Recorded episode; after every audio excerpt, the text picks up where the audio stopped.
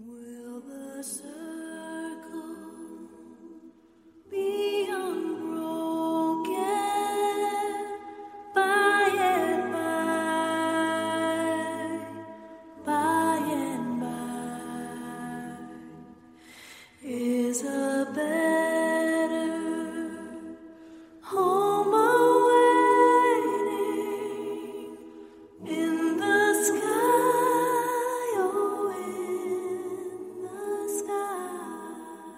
Hello and welcome to Missed Checkpoints, the Video Game Book Club podcast. Today we're starting our discussion on Bioshock Infinite. I'm your host Marcus, and joining me today as always are the homies. First off, we have Trevor. What's going on? We have Dante. What's up? And last but not least, we have Greg. Yep. Um, as I said before, we're playing Bioshock Infinite. Um, this is the fan-submitted game for December, um, and with that, I'm going to let Trevor kick it off with the background information. All right, so I decided to include a little bit of background info just on Irrational Games and the first Bioshock game. But on August twenty-first, two thousand seven, Irrational Games released a game called Bioshock. It was a spiritual successor to the System Shock series developed by the same team. It was a first-person shooter that gave us our first look into the fictional underwater city known as Rapture, set in the nineteen sixties. It followed Jack, whose plane crash lands near a lighthouse as he navigates the strange city to figure out the story behind Big Daddies, Little Sisters, Splicers, and a man named Andrew Ryan. Bioshock was highly praised across gaming publications and left us wanting to see more of the strange world of Rapture. On February ninth, twenty ten, we would get just that in the form of Bioshock two, developed by two K Marin, which allowed us to explore more of the underwater city through the eyes of one of the first Big Daddies. Bioshock two was met with positive reviews, but it would not be until March twenty-sixth, twenty thirteen, that we would get a proper title helmed by Ken Levine and Irrational Games with the release of Bioshock Infinite. Bioshock Infinite, another first-person shooter, began, de- began development after the release of Bioshock in two thousand seven. It was first exhibited at Gamescom in two thousand ten and would go on to win awards for most anticipated game for the next three years. It features Detective Booker DeWitt, voiced by Troy Baker, who is tasked with finding and delivering a girl in order to wipe away his debt. It is set in nineteen twelve in the fictional, industrialized city of Columbia that happens to be suspended in the clouds. It is here, locked in a tower, where Booker DeWitt discovers Elizabeth, who possesses a mysterious power to traverse space and time. Between Zachary Comstock, a religious fanatic who founded Columbia, to Daisy Fitzroy, the leader of a misguided rebellion, and a giant robotic bird, Booker finds himself in the middle of all of Columbia's drama, and ha- he also confronts his past mistakes. Oh, you done? Yep. Oh, man, you just kind of stopped, and I'm like, uh, is he gathering himself, or was what? That, was that thorough enough? Yeah, yeah, that was, that was perfect. That was perfect. All right, so as Trevor said, um, Bioshock Infinite, he gave a little breakdown of the story, uh, but we're going to back it up a little bit. Um, I believe I'm the only one here that has not played Bioshock, a single Bioshock uh Is that correct? You all you guys have played the first two games, correct? Actually, I'm I'm going to get you on a technicality. You did play the first Bioshock. All right, all right, yeah. Let me yes. He's Story right. time. So I basically played the first section of the first Bioshock until you get to the shotgun part, and then like the lights go out, and then like there's laughter and spookiness. And I'm not I'm not here for being creeped out or wigged out, and I'm I'm a big chicken when it comes to like scary stuff, and that kind of wigged me out. So I was not I wasn't there for that. And then on top of that, the uh, I was not a fan of the hacking. I couldn't figure out the hacking uh, mini game or whatever. I know it was like Pipes or like that popular game, and I would always mess up and lose life. So I was playing that first whatever length of time, basically one hit away from dying. So I didn't, that game did not stick with me long enough to me even like have a lasting impression w- with that game. So the first time I played Bioshock, because I bought it when, whenever it originally came out, that was the exact reason why I stopped playing it. Like, I was just creeped out, and I was just horrible with, like, I just, I couldn't do anything that felt, like, kind of scary or creepy. So I played, like, maybe the first two hours of that game and just dropped it. Like, couldn't do I'm it. glad I'm not the only one. I'm glad I'm not the only one. Greg, I'm assuming you didn't come back just based off of your record? No, no, I, actually, so... Um, I think it was maybe, I forgot how long Bioshock Infinite had been out, but uh, I think I was going through like Game of the Year stuff with Giant Bomb, and they were talking about it. Mm. And then I kind of wanted to go back and play that game, but I was like, you know what, I'm going to go ahead and play all of them. So um, I think around like a Christmas break or whatever, I played through one, two, and Infinite just like within a week. So I actually went back and finished them all. Man, I hope the fans are keeping track, just like a tab of Gre- games Greg has beat. Only the best so far, right? Bono Commando yeah. and this. um, what about you, Dante? Oh, what was that, me?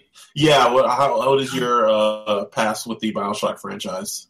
So I did play them in order from what I remember.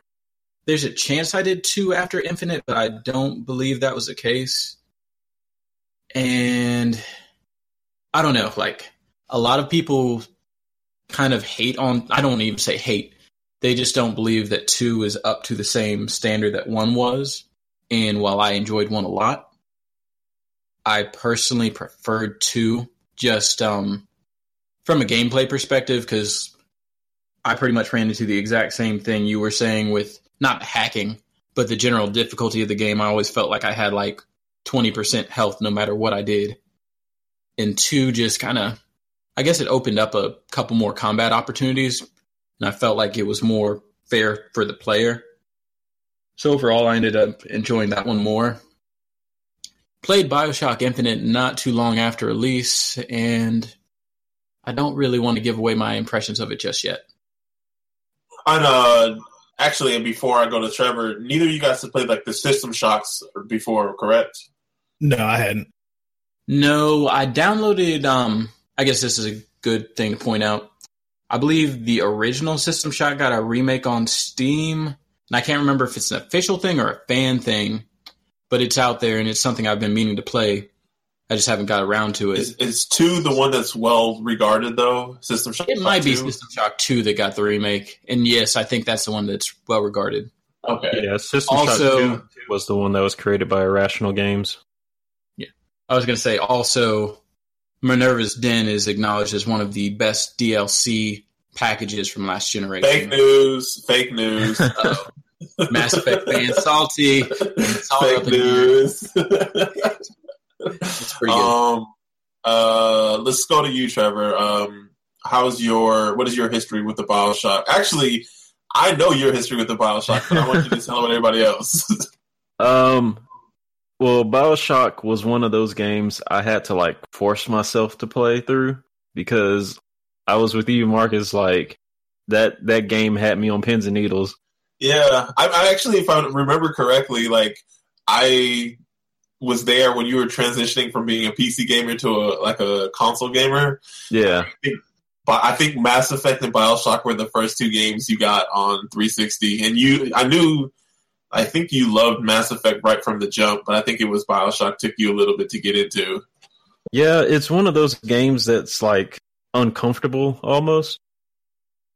And so it, it really took some time. I think I want to say I took a break after I started it, and then I came back and just kind of pushed myself to finish it. But when I when I did get to the ending, I liked it so much that I immediately went and got the um the sequel, uh, which I never finished. But I did enjoy like Bioshock because of the story, that that world, and the atmosphere. Yeah, yeah. I I think it was Dante that said this, but I've um.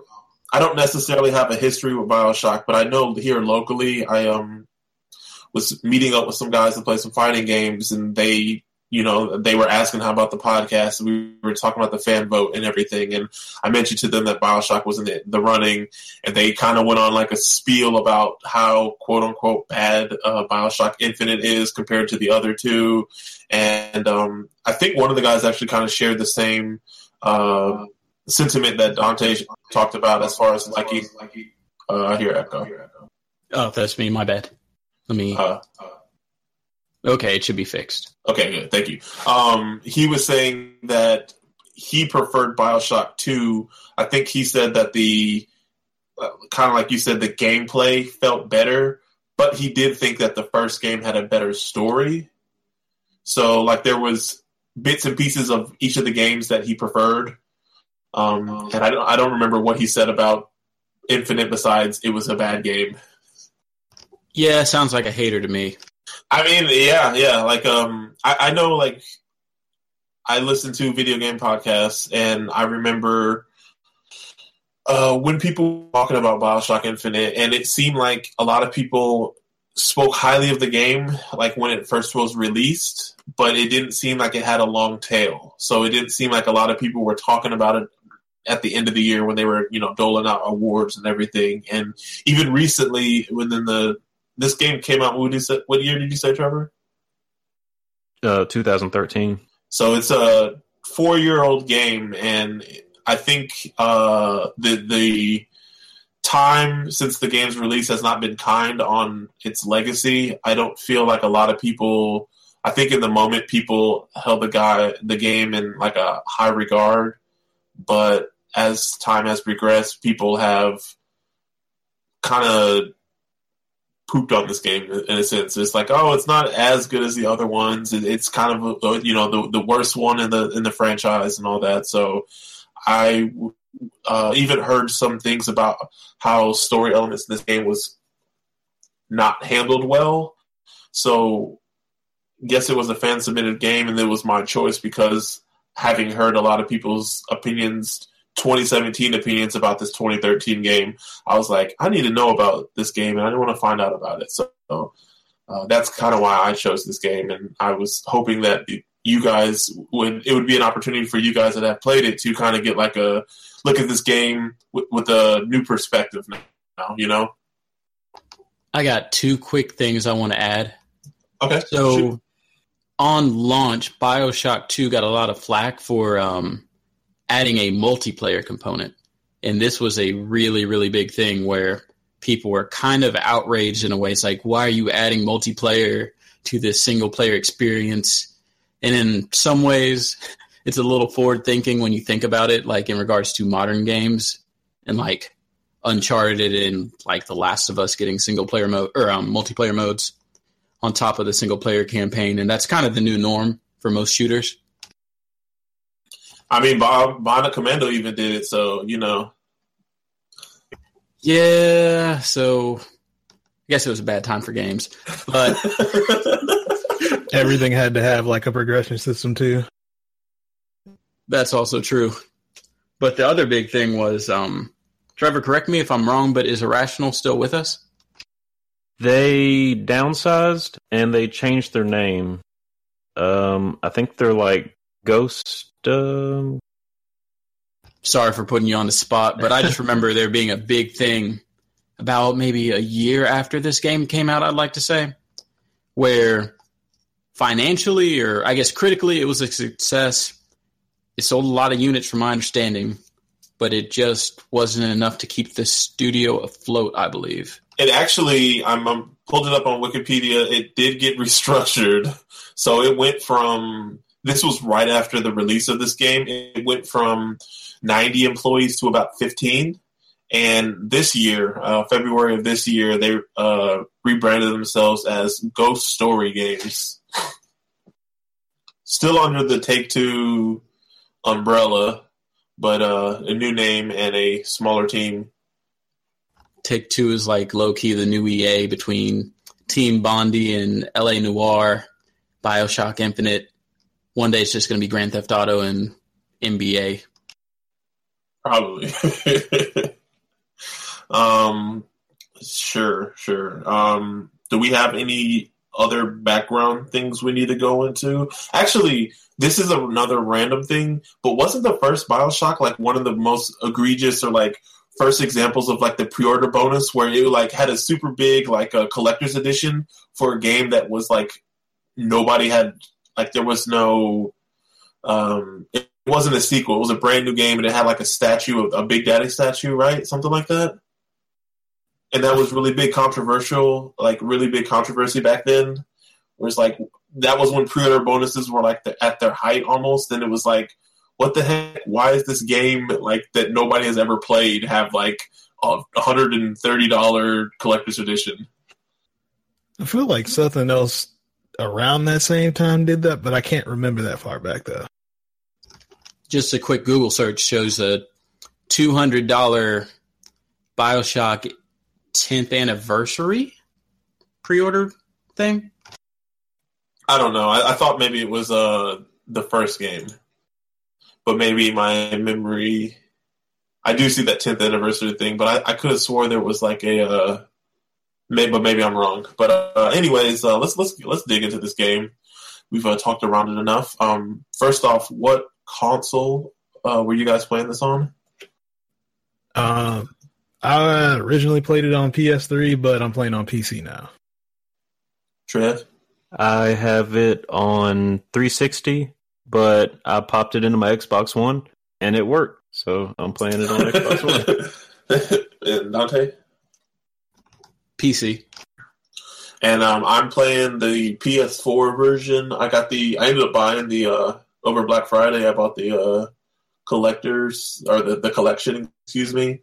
So I, I know at some point I'm going to go back and play one and two, and it comes with all the D L C as well. So uh, for all three games. So I was like, uh, might as well. It was like fifteen bucks. So yeah.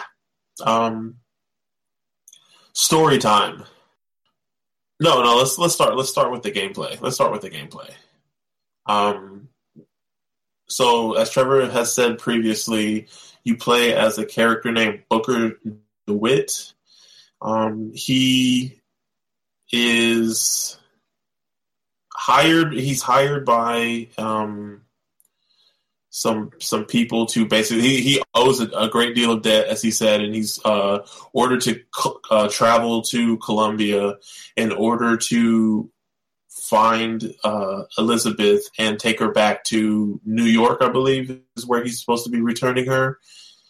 Uh, and uh, you find yourself in a lot of these situations running and gunning. Um, he has uh, powers, which in my brief time playing the first Bioshock is a, tr- uh, a trope of this game. So it's a lot of, it's a first person shooter with uh some magic abilities, or uh, I think in this game they're called like vigors or something like that. They're basically yeah. spells that he can do with his other hand. Is that that's across all three games? That's like a, a franchise. Uh, that's a thing for this franchise, correct? Yeah, yeah. In the first game, they were called plasmids, and the underground city. Oh yeah, the underwater city. Oh, and you underwater, basically took yeah. like this. You took like this syringe and injected yourself with it. Is there actually? I do have a question. Is there any through line between? Because this game is set in nineteen twelve, and you said the first game is set in nineteen sixty. I'm assuming the second game is set after the first one. There's something uh, that happens, but ten I don't... years after. Oh, go, go ahead. Oh, I think it's ten years after. After the so, first game. But because it's an underwater city versus a, or underwater establishment versus a, a, an air city, there's no other, like, nods to... Is there any nods to... Because I'm assuming they're in the same universe or same canon or whatever. There's definitely a nod, but I don't want to spoil it. Okay, okay, cool, cool. Yeah, that's, that's going to be a big discussion on our next episode. Okay, okay. Sure. Well, um... throughout the game, uh, you find these bottles. Uh, like Trevor said, in the first game, you inject them. In this game, you find bottles uh, that you your character pulls the top off and he, he drinks. And then you see a short little uh, tutorial about how to use the ability and what it does. And so far in this game, I believe we have about seven abilities, and you can cycle between eighty-two of them at any given time. Um, is there, are these abilities, like, are the abilities themselves, are they similar or, like, essentially abilities that you have in the first game or second game? They're mostly new. Um, I think the only returning one, correct me if I'm wrong, actually there might be two. The um, the Fireball one might be returning. The yeah, shock, I think they had that in the first one. The Shock one is definitely a returning thing. Okay. Albeit it might be rebranded or something like that. Yeah, yeah. Those were the only two that I played up to in the first game, so I wasn't sure if the other things were new to this game or not. But there, there's a good bit of variety um, amongst the uh, abilities you have. So there are, um, as he said, there's a Fireball ability, there's an electricity ability, Um, there is an ability to, like, lift enemies in the air and basically levitate them. So um, you can shoot them easier, like from behind cover or things like that. There is an ability to send a horde of crows to attack the enemies, and they kind of, like, peck them and kind of stun them. And then there is... What are some other? Oh, the possess ability. Um, there's an ability where you can kind of send the spirit out from your hand, and it, uh, anybody that you, uh, humans or like turrets or machinery, it will possess that thing and it will become an ally. And uh, so the enemy, uh, the enemy forces will focus fire on the possessed enemy. So you can kind of get the drop on, you know, basically you can enter a room from one side, possess something at the back of the room, and then they're sandwiched between you and your now ally. So there's a good bit of variety in the, the abilities. How do you guys feel about the abilities in this game? Um, is there, there, there's the, you can quickly select it by just quickly tapping the button, or if you hold it, you can lay down a trap. So each ability has two different modes, I guess you could say. How do you guys feel about the abilities in the game, and what stands out? And uh, ability-wise, what was your most used abilities at the halfway point that we played to? I'll start with you, Trevor. So I think one thing um, that kind of stands out with the um, with the Vigors is the traps. I don't know if I can't remember if you could use those in the first game or not. I you know, think you can, but I can't. Don't quote me on that. I thought you could make traps in that game, but they weren't necessarily the plasmids. I thought it was just like you could make them. I might be misremembering though. Gotcha. Yeah, that was um, like when I first played Bioshock Infinite. Um, I don't, I don't remember using the traps at all. Like I basically just aimed and fired. Like I would use the Devil's Kiss or the, um, uh, what do you call the shock jockey? I would use those and just kind of throw them at enemies. But this game, um, or this playthrough, I'm kind of not really playing strategically, but just kind of having a little bit more fun with the, with the Vigors, like setting up traps and, and trying to lure them into different things and combining the, the Vigors. Um, but so far I've been using the Shock Jockey and Devil's Kiss a lot. And also the um, Bucking Bronco. Okay. Um, and I guess we also should say too, uh, as you're like moving around a stage and everything, there are sections of the stage uh, that you can basically environmental interactables. So you might see like an oil slick or like a puddle of water, and depending on the power or the ability you use, you could, you know, opponent standing in a puddle of water, they'll take an additional damage um, being uh, hit by shock, the shock ability. So there's that element, as well as certain enemies, uh, some of the bigger robot enemies not being affected by specific uh, abilities. So there's a little bit of a uh, strategy involved with your your quote-unquote loadout that you choose as far as your spells. Um, but uh, what, what spells have you been using, Dante? So just to go back a little bit, um, the Cyclone Trap was in Bioshock, Bioshock and Bioshock two. And that was kind of the equivalent of traps we have in this game. So it was a single ability. that you were capable of using as a trap. Um, for this game, I've pretty much stuck with possession and murder of crows for most of the game, especially after you upgrade murder of crows, because you can upgrade each one twice. Murder of crows special ability essentially makes it so if you kill somebody with murder of crows, they become a trap. So you kill one person with murder of crows, murder of crows spreads to the adjacent enemies, and then you can just take them down, because the special ability of murder of crows is to do more damage to everybody that's affected by it. So it's been really helpful. Well, in that regard, if if murder of crows kills one enemy and that enemy becomes a trap, and then another enemy walks into that trap and gets killed by murder of crows, if he's killed, does he become another trap? I I believe really so. I believe know. so. I believe so. Because um, I'll go ahead and go my piece. Uh, I've also been using, for the most part, the possess and the murder of crows, like Dante, um, kindred spirits, you know.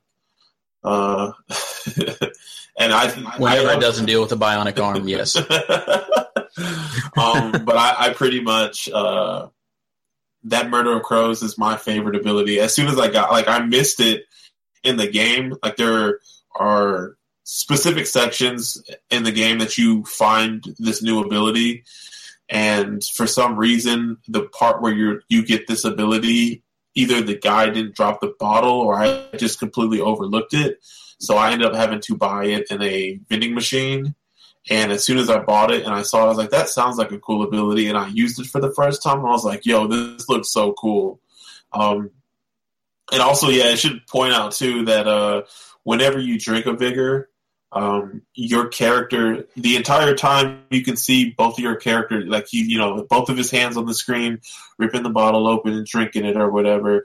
And then you see his hands react, and that's kind of how they, you don't know what it is that you're drinking. And then you see, like, uh, I think was with the, uh, this murder of crows, you could kind of see your character grow a little bit of, like, feathers on his, black feathers on his hands, briefly, and then and then it takes you to the um, the tutorial video where it shows you what the ability does. And a lot of times what I would do uh, is, based off of how cool the Vigor animation looked, I would determine, like, if I'm going to use that power or not, because a lot of times, too, when you're running around, his his uh he's holding the gun with his right hand, but his left hand is on screen, and it has, like, an idle animation where you can kind of see his hand freaking out based off whatever Vigor you have selected. So a lot of times when I'm running around, if I, I just want to see a cool ability while I'm running around, so I'll make sure I have that ability selected. And I I felt like the Murder of Crows was one of my favorite. Uh, All right, if we're, if we're if we're gonna put together, like, a top five list of, like, hand destruction, like, where do we, like, I feel like murder of crow, actually the fire one's really cool too, because it, like, disintegrates your hand the first time you drink it. Uh that one is cool. I I, I have a, like, when it comes to elemental stuff, like um like I think of, like, Pokemon and Avatar, like, for some reason I'm always drawn to the water abilities, and so when you get the water ability, it's kind of cool. Where it's like octopuses are coming out of your yeah, hand practically. Yeah, like the little suction. Like, that part was really cool, but then I like the ability that you could pull characters to you. And so I really like that, but it's the problem is is that I feel like you always have to have possessed. Like, that's like an instant, like, no matter what, I always have that ability selected. And then for my backup one is whatever one I think looks cool. So I've been using Murder of Crows for the most part, because I also upgraded that one pretty early. So that one is, like, at tier two, where all my other abilities are, like, tier one. So that kind of also dictates that I why I use that one. But I, I'm that's a strong contender for me, the suction cup hands. Um, and let me, let's let's kick into Greg though. What what abilities stand out to you? What you've been using? Uh, mostly what I've been using is possession, then uh, murder of crows, and then uh, every now and then, uh, I'll use shock jockey, just because I think that one's pretty good. Because I think I'm not one hundred percent sure, but it seems like this works every time you hit somebody with shock jockey. uh, the next shot that you do just like pops their head. So it's really easy to take out a lot of enemies with that. But usually I'll just uh, I'll go in a crowd and I find whatever enemy has like the most armor and then try and possess him, try and get him to like take everybody out, and then kind of uh, use shock jockey sometimes to take out some of the other guys, or uh, stun some of the bigger enemies, and then uh, also use murder crows kind of to control the crowd a little bit. Do, do any of you guys, like, when you get into a scenario, combat scenario, do you even see the interactable elements? Sometimes I see them. Like, I'll notice, like, I think there's only been maybe one time or a couple times where I'll see, like, the oil slick, and I'll be like, oh, yeah, let me go ahead and try and use Devil's Kiss to try and uh, burn a bunch of enemies. But for the most part, I think I'm so focused on, like, like game planning that I already have that I don't really deviate that much. Yeah, like after the fact. Exactly, like, and it's really weird to me. Like, I will go into a room, see enemies, and I will like kill the enemies, and then I like I, I basically go in a room as soon as I see enemies. It's like tunnel vision. Yeah, there's like a tutorial one oh one, like right after you get shock jockey for the first time. It's a big story beat. The first two people you run into in the very next room are just walking through this water, and I just happened to have a shotgun at the time, so um, I dealt with them. And then I looked down, I'm like, oh, they definitely wanted me to use my new ability right here. Darn. Also, I want to say that shock jockey has been underrated by all of us. That thing will destroy one of those Patriot um, machines that you have to fight occasionally. Oh, yeah. Uh, I all right, so the reason... I, at first I was like, man, why did I start talking about this thing? This game's a shooter. Why did I start talking about the abilities first? But I kind of wanted to ask you guys, as we transition into, do we need to talk any more about the vigors and like the abilities? Did we properly talk about them? I guess the only the the only other thing we need to say, and we can kind of talk about this later, or like kind of get into it now, is your abilities. Um, two things actually. One, you can only have two at a single time, so they at least have a clean way of transitioning or switching over if you're like in the middle of combat and you do see like a oil slick or a puddle.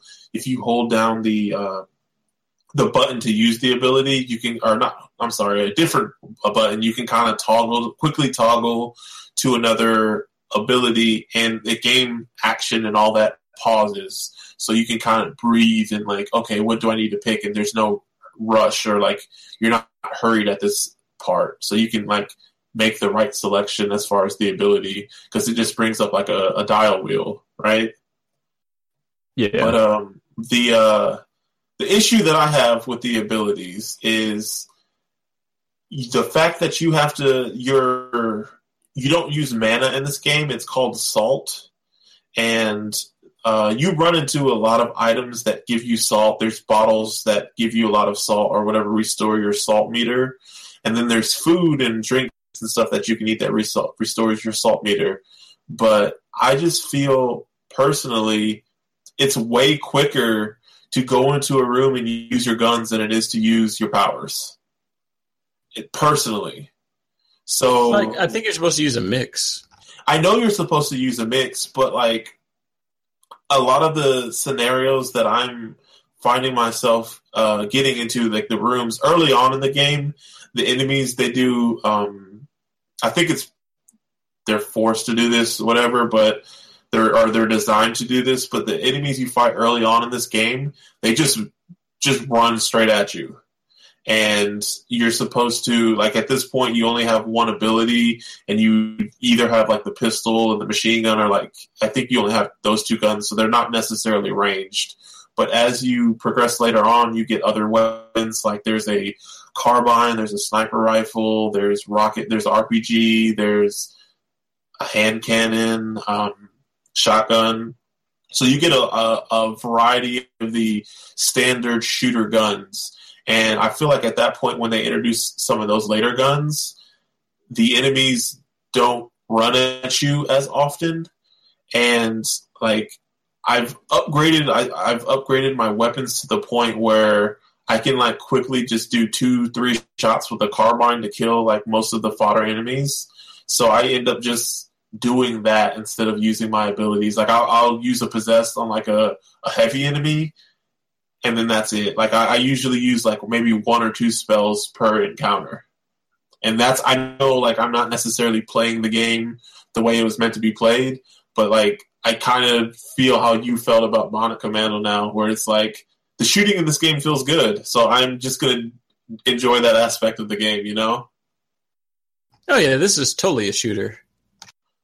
But I I, just, I know I'm, like, going at the game in or differently, or I won't say incorrectly, but I'm not, you know, fully utilizing all of the elements at my disposal, you know? Uh, I mean, it's a need to need, um, like, a need to use basis, so...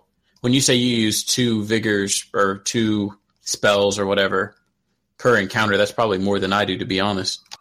Oh, okay. Because like, um, I've I'm not purposely going for like any of the trophies or anything like that, but I noticed that there were some trophies for getting X amount of kills with this weapon or this weapon or this weapon. So like, I've Uh, been experimenting and trying to switch around with the different weapons to see which ones I like, and there's a good amount of variety in the different types of guns you have in this game, um, which I feel like for it being a shooter, like there's at least ten different guns in this game, which to me seems like a lot, but I'm not mad at it at all. Um, but speaking of guns, what's everybody rolling with in general? Yeah, yeah, that's what I wanted to kick it to, so You can you can start. I'll start with you, Dante. Cool. So my go-to gun's been the carbine. It's just this I think that's good the best all-around weapon, in the game. weapon. Huh? I feel like that's like the best weapon in the game so far. It's so good because if you're, let's say, mid-distance away from an enemy, they kind of have an issue shooting you, and you have like ample time to just line up that shot and get a headshot.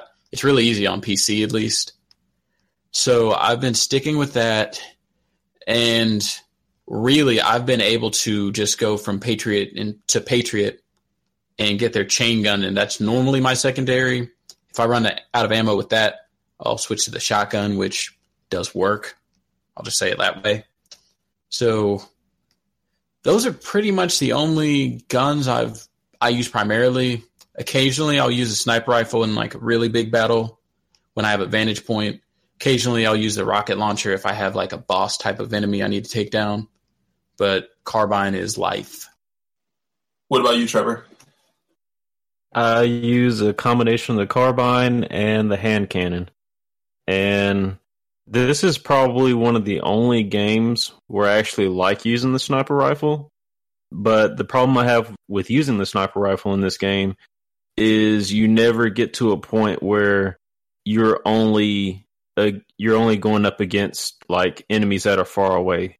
Like whenever you have enemies that are far away, you've also got enemies that are that are coming at you too. And sometimes trying to use that sniper rifle, um, you know, doesn't work in that situation.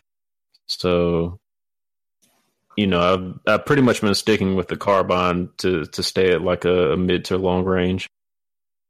All right, uh, Greg. Uh, mostly the carbine, um, hand cannon, and then I can't remember if it's the burst gun or the repeater that we get at this point. I, I think it's the one with the scope. Yeah, yeah, yeah. So I've, been, I've been using that too. Um, yeah, that's the burst gun. Okay. Um, but yeah, the the carbine and like hand cannon are pretty good at taking things out. Like you know, one or two shots in the carbine. Like I'm using controller on P C, but I feel like the auto aim is pretty generous that like you can always get headshots with it, so it's probably like the best thing to start off an encounter with. Yeah, I'm I'm voice uh or excuse me, I'm pretty much using the same exact things as you guys. Like uh I I've been switching it up, so I, I did use the carbine and the crank gun, the uh, Patriot gun for a while, but then once you get the hand cannon, I was like, yo, this is my gun. And I'm not normally one to use, like, the super powerful, like, Magnum slash pistol gun, but I really like it in this game. But uh, one of my, I think, underrated guns, or, like, th- this is, like, maybe my third favorite gun, and I like to, if I can find it, I always have it, is the volley gun. It shoots like a, um, it's like almost like a grenade launcher. Like, the it shoots like a kind of art, like explosion. Uh, I don't know what you call it, but it shoots like a. It's like a cannonball. I guess, yeah, it's like a cannonball. Like it's kind of like uh, Torbjorn's gun in Overwatch. It kind of shoots like it's not super accurate, and it doesn't do like a huge explosion or anything, but it's very strong. I, I find like a couple of shots with that, even on like stronger enemies, takes them out pretty quickly. Um, and yeah, like I, kind of what I was alluding to, for me personally, it's a lot easier to find ammo in this game, or easier to build up ammo in this game than it is for me to like restore salt in the middle of a fight, like a, a long combat scenario. So a lot of times I end up like cycling through two to three different guns in the middle of a combat scenario.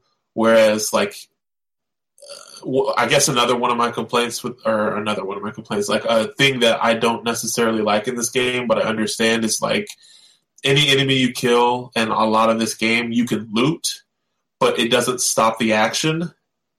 And so it's pretty difficult to restore um, salt when you loot a body, because you basically have to like tap X, tap, or, you know, tap whatever button to look in their inventory, then tap another button to pick things up.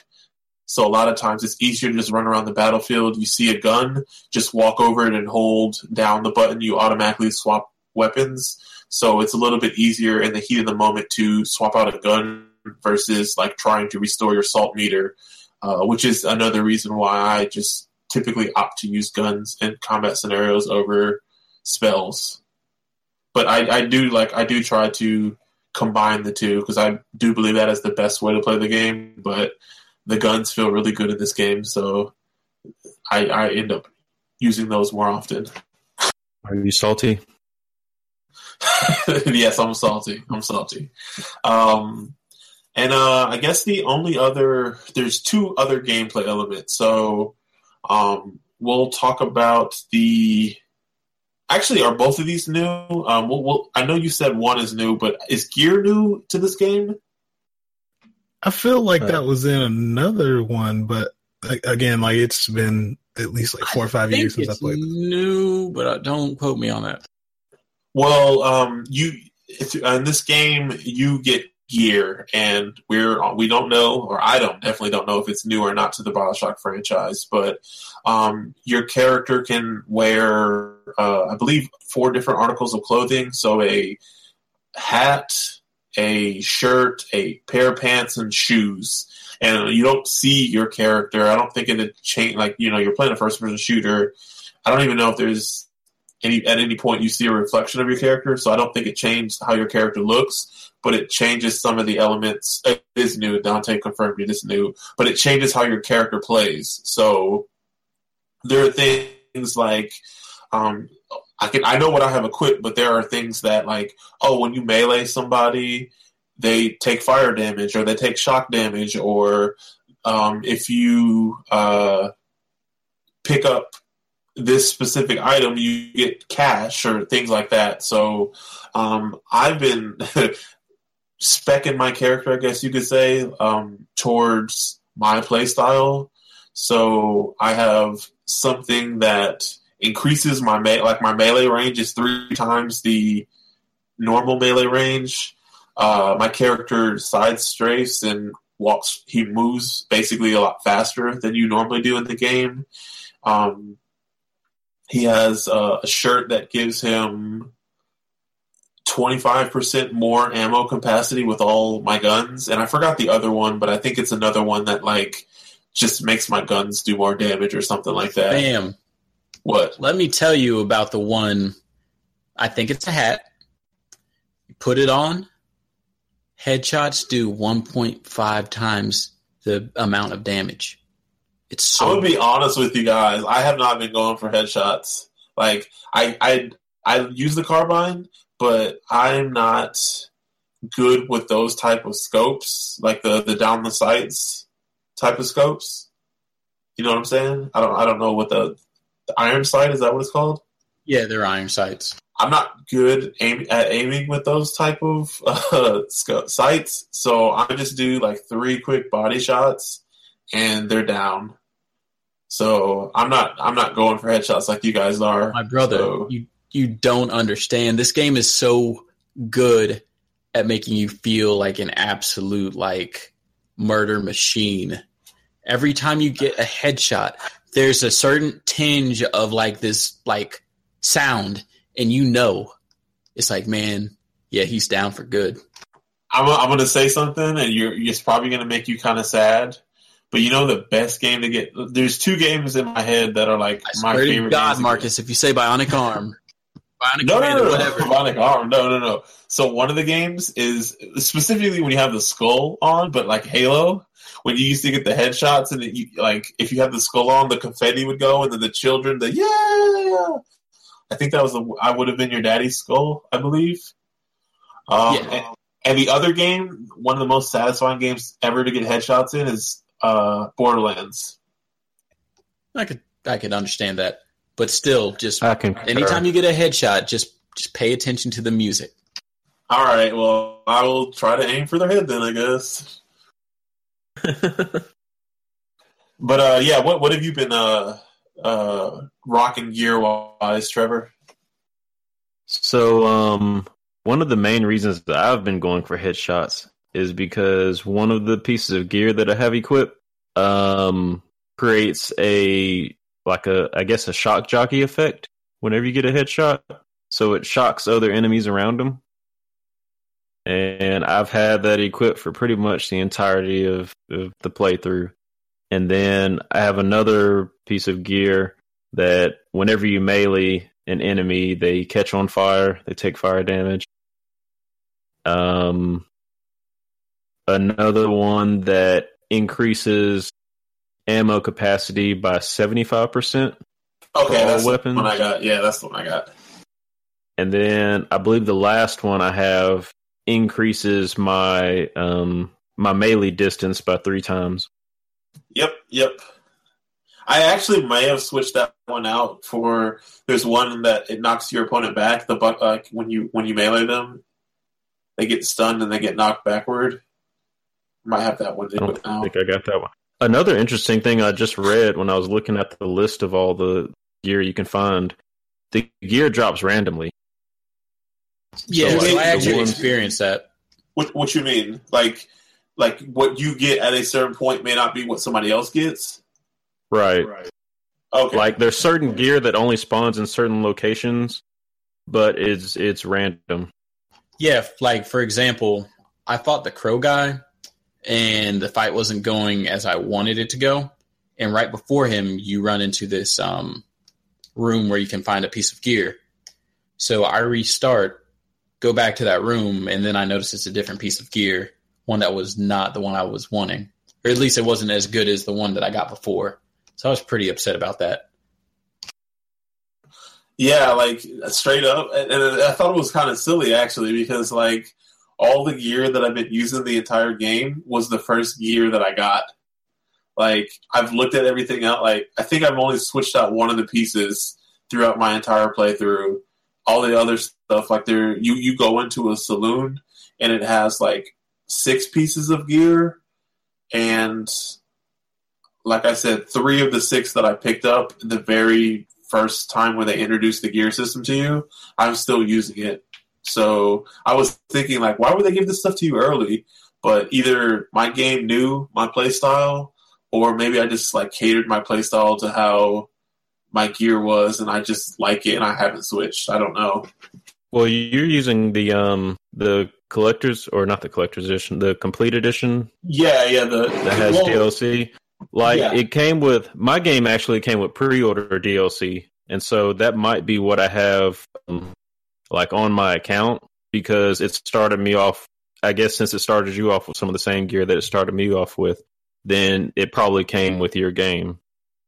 Oh, so we got like specific gear at that point because we're running like a collectors or complete edition or D L C, I guess yeah. you would say. Like, Almost yeah, like D L C. A pre-order bonus type thing. Oh, well, dang, now I don't feel that special. That's probably why it feels O P, too. Yeah, uh, Yeah, right? And what about you, Greg? What you been rocking? I had completely forgot. I had to boot the game back up to even look at what I had. Um, so I've got the ammo cap, which uh, when shooting empty clips have forty percent chance of autofilling without reload. Uh, scavenger's vest, which enemies provide ammo upon death forty percent of the time. Uh, urgent care, decrease shield recharge delay by one second, increase shield recharge rate by two times, and vampire's embrace, which is melee kills, give health. I think I actually have one too. That I think my last one that I had was like reduce my reload speed or something like that. So like mine is straight up like busted caps. That's my my loadout. This is like how much lead can I can I let out? So, um, I guess uh, let's let's talk about the last new thing in this game, which is the skyhook. Uh, I really I would. The very, very first combat encounter you uh, you come into, you get the skyhook, and it is like your melee weapon and your weapon slash uh, ability or tool to traverse around this this world. Um, as a melee weapon, it's I guess depending on what gear you have, it can be good. So there, there's some of the gear in this game. Um, your melee does fire damage or does shock damage or something like that. Or, you know, you can knock them back or you can melee a lot further. But they also have, like, the, uh, what do they call it? The the, the execution. And uh, yeah. it, it's, it, I, I really like the, the hook for the executions because you get to see some, some pretty brutal executions. Uh, it, it the skyhook is basically this thing that you put on your hand that looks like a, a fidget spinner, really. And, um... am I wrong? It looks like it looks like a fidget spinner, and so like there it was like, ahead of its time, right?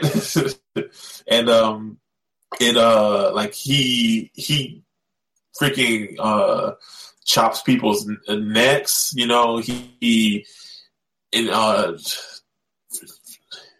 inserts the skyhook into people's chest or people's stomachs or their faces, or there's a lot of like gruesome killing in this game. Uh, because or executions in this game because of the skyhook. Uh, so it's a cool uh, melee weapon, but the main use for the skyhook in the game is to grapple onto things. So you can grapple onto vantage points or sky rails in this game and uh, see new areas. It, it, it opens up some of the exploration elements of this game, and it allows you to zip around, especially on the sky rails. Sky rails a lot of times are set up around a combat scenario, so you can use your sky your skyhook to zip on a sky rail, and then you just start. It's basically like a train track, and you're just on rails at this point, and you're just going around the level, and you can hop off at any time. You can kind of get the jump on a lot of enemies that are behind cover. Uh, enemies use the sky rails also, and uh, it's. It's really cool. Like th- this opens up combat quite a bit, in my opinion. And this is another reason why I've not used Vigors as much because I'm any chance I get when I see sky rails, I'm on that thing. I'm I'm I'm going. I'm not moving around and everything. So, uh, how do you like the sky rail in this game, uh, Greg? I'll start with you. Um, or excuse me, like not the sky rail, the sky hook, the sky hook. Yeah. Um, I feel like it's cool, but. The only thing about it, I feel like there's not, or I don't know, maybe I feel like there's, I haven't felt a need to use it that often other than to kind of get out of uh, situations, basically. Um, other than that, I feel like there's just not a whole lot of opportunities to use it except for like specific fights in the game. So I kind of wish there was a little bit more times you could use it, but outside of that, um, that's like the only issue I have with it, really. Um, I'll go kick it to you, Dante. Yeah, I'm pretty much in line with what Greg said. Um, I normally use it if I need to escape a certain scenario. Occasionally I'll use it to do a drop-down attack or whatever they're called, the skydives, and that's a very powerful thing. But at least on hard, if there's more than one enemy around, I would recommend against it because the other enemies will get you while you're taking down the original guy.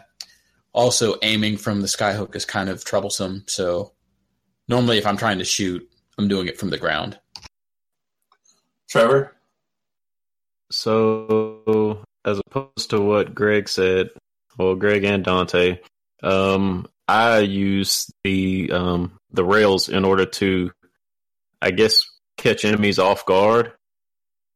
And I don't know what it what it was, but for some reason in my first playthrough, enemies were a lot more likely to jump on the rails behind me when I played, but this time around, it seems like I can never get them to jump on the rails. But that was one thing I tried to use to my advantage, was kind of to get them to follow me, and then I would reverse real quick and then just pull out a shotgun, shotgun or hand cannon and take them out on the rail. Yeah. Um, it's so satisfying.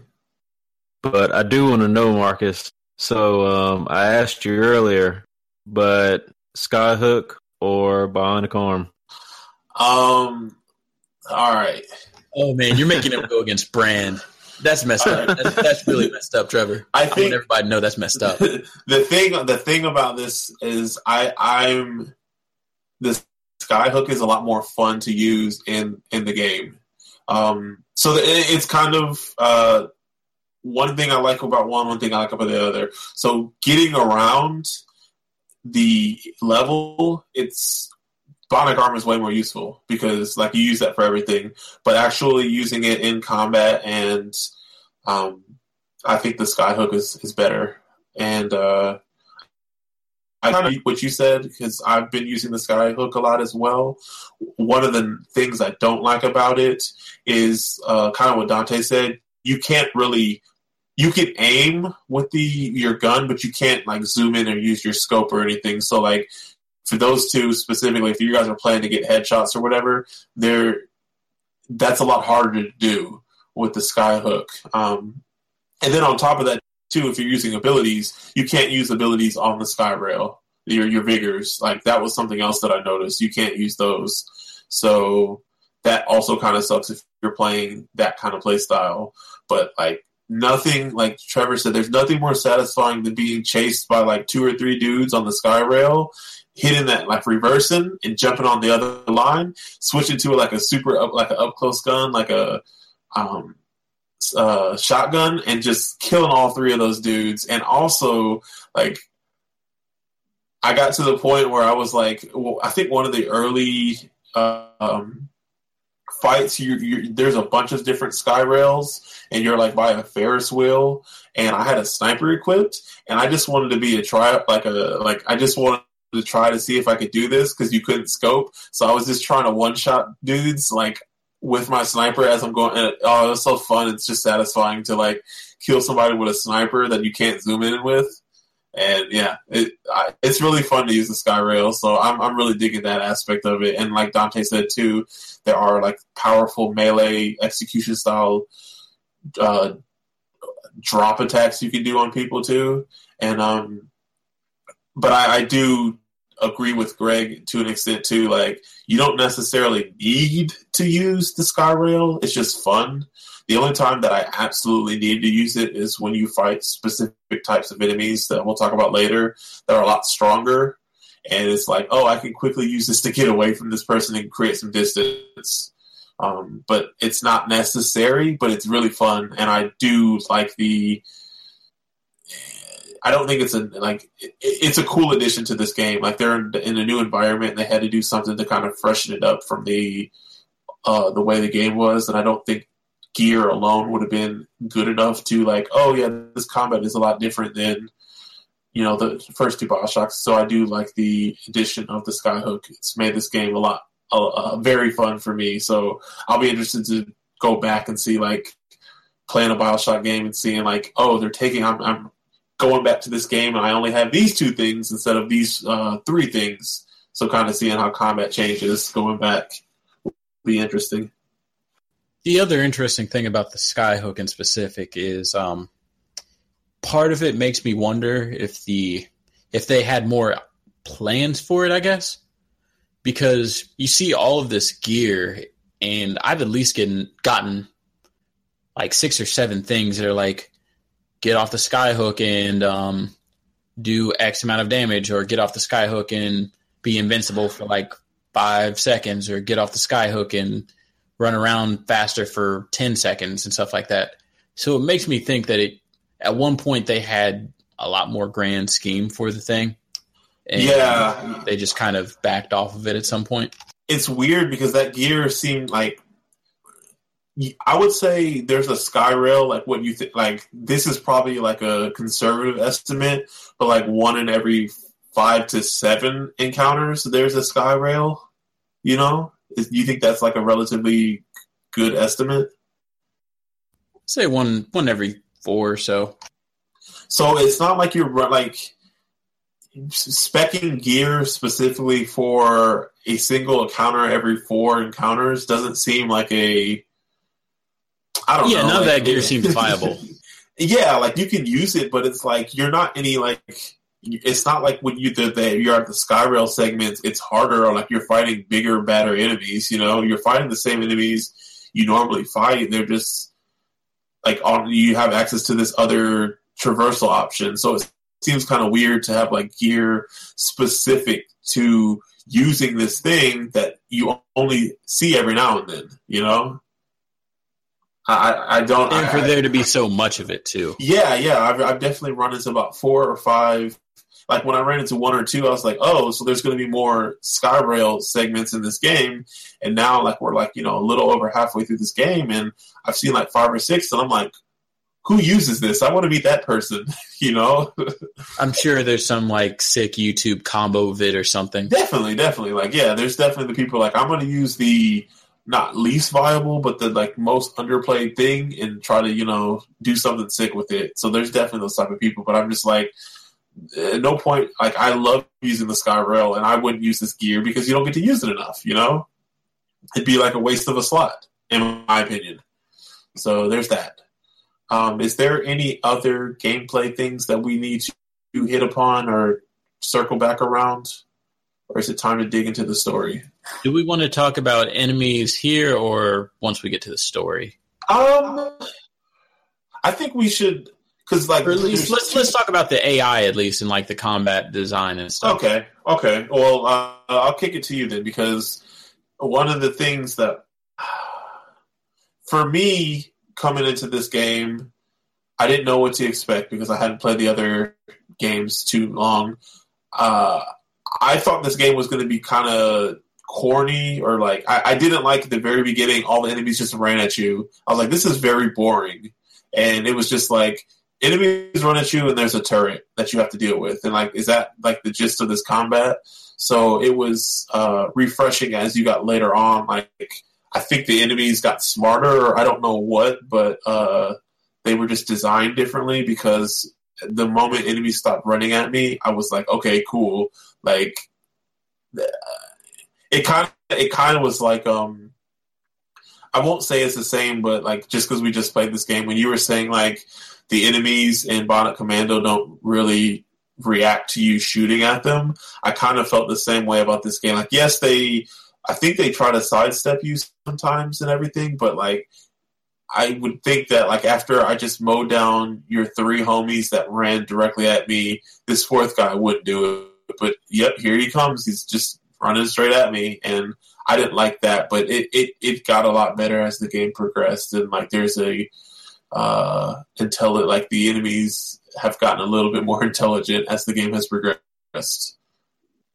Yeah, so just to slightly backtrack, when I was talking about enemies not reacting to shots, I meant like literally just yeah, like them standing there and like at least here they recoil. Yeah, yeah, like, definitely. Like it's it's better in this game, but I'm saying in the sense that like if yeah, I, I get what you're saying too, and I'm I'm about to address that. So. Yeah, they definitely do run at you, and they're definitely not... It's not like Halo where if you kill their leader, they're just going to start running off and stuff like that. But I do like the aggressiveness of the A I here. They they will actively try and flank you sometimes. They also have the little skyhook thing, so they'll get on the rails and try to get behind you. And I I found myself in multiple occasions where I'm like trying to snipe, and then all of a sudden I'm getting meleeed from my like six. I'm like, what in the world's going on? It's only, like, I've, I've noticed that the flanking seems to only, ha- like, well, maybe it's just because of the, how easy it is to get behind you, but the flanking only seemed to happen on uh, when there was a sky rail, you know? Yeah, it's generally like in the bigger open-ended battles, which there aren't really that many of. It might be like one in every ten encounters you might run into something like that. But yeah, I, I definitely have had the same situation where like I'm busy zoomed in fighting people, not necessarily paying around, uh, paying attention to my surroundings, and then I see like I'm taking damage from behind, or you know, and it's like, oh shoot, there's somebody here. I also like the synergy um, between certain enemy types. So sometimes they'll just throw a lot of um, the human grunts at you. Occasionally they'll throw a turret at you. And when the turret comes, my first um, instinct is always possess a turret. Let everybody turn around and fight that for a while. And say a Patriot comes in. And then it's a matter of causing the turret to turn on the Patriot. And every scenario causes me to think a little bit differently than the last one. Yeah, I can see that. I can see that. Um, what about you, Greg? Oh, sorry about that. Um, as far as just kind of the enemy encounters and like how they, like the type of enemies they throw at you? Yeah, just like the, um, how they react, you know, and like, like just like a typical combat scenario. Oh, um, yeah, I mean, I think generally it's, it's, set up pretty well most of the time. They, I mean, they react to shots, and the one thing that I do notice is kind of like what Dante was saying earlier. They, kind of what you said as well. They they do flank. Um, I haven't really had too many issues with them kind of coming up behind me and like really messing messing me up. Usually, what I'll try and do as soon as I notice it happens, I'll kind of bring up the uh, vigor menu so I can kind of see exactly where they're shooting me at, and then be like, okay, well, let me get my bearings real quick, and then trying to assess the situation that way. But um, yeah, I think it's it's programmed pretty well. One of the things I like too is uh, with the specifically with the possess ability, the moment you possess something, it immediately draws their attention. So I do like in my in my head the canon is is that like I'm possessing a the strongest enemy or the enemy that is the most heavily armored, and the reason they're all focus firing on that is because it's the biggest threat. And I know that's probably not the case. Like, I, I know I could probably possess, like, a super just normal grunt enemy, and they would all react the same way. But since I'm playing to, you know, have the, the strongest ally, it makes sense for them to, like, focus fire on it. So it, it makes sense in my head the way they react to that as well.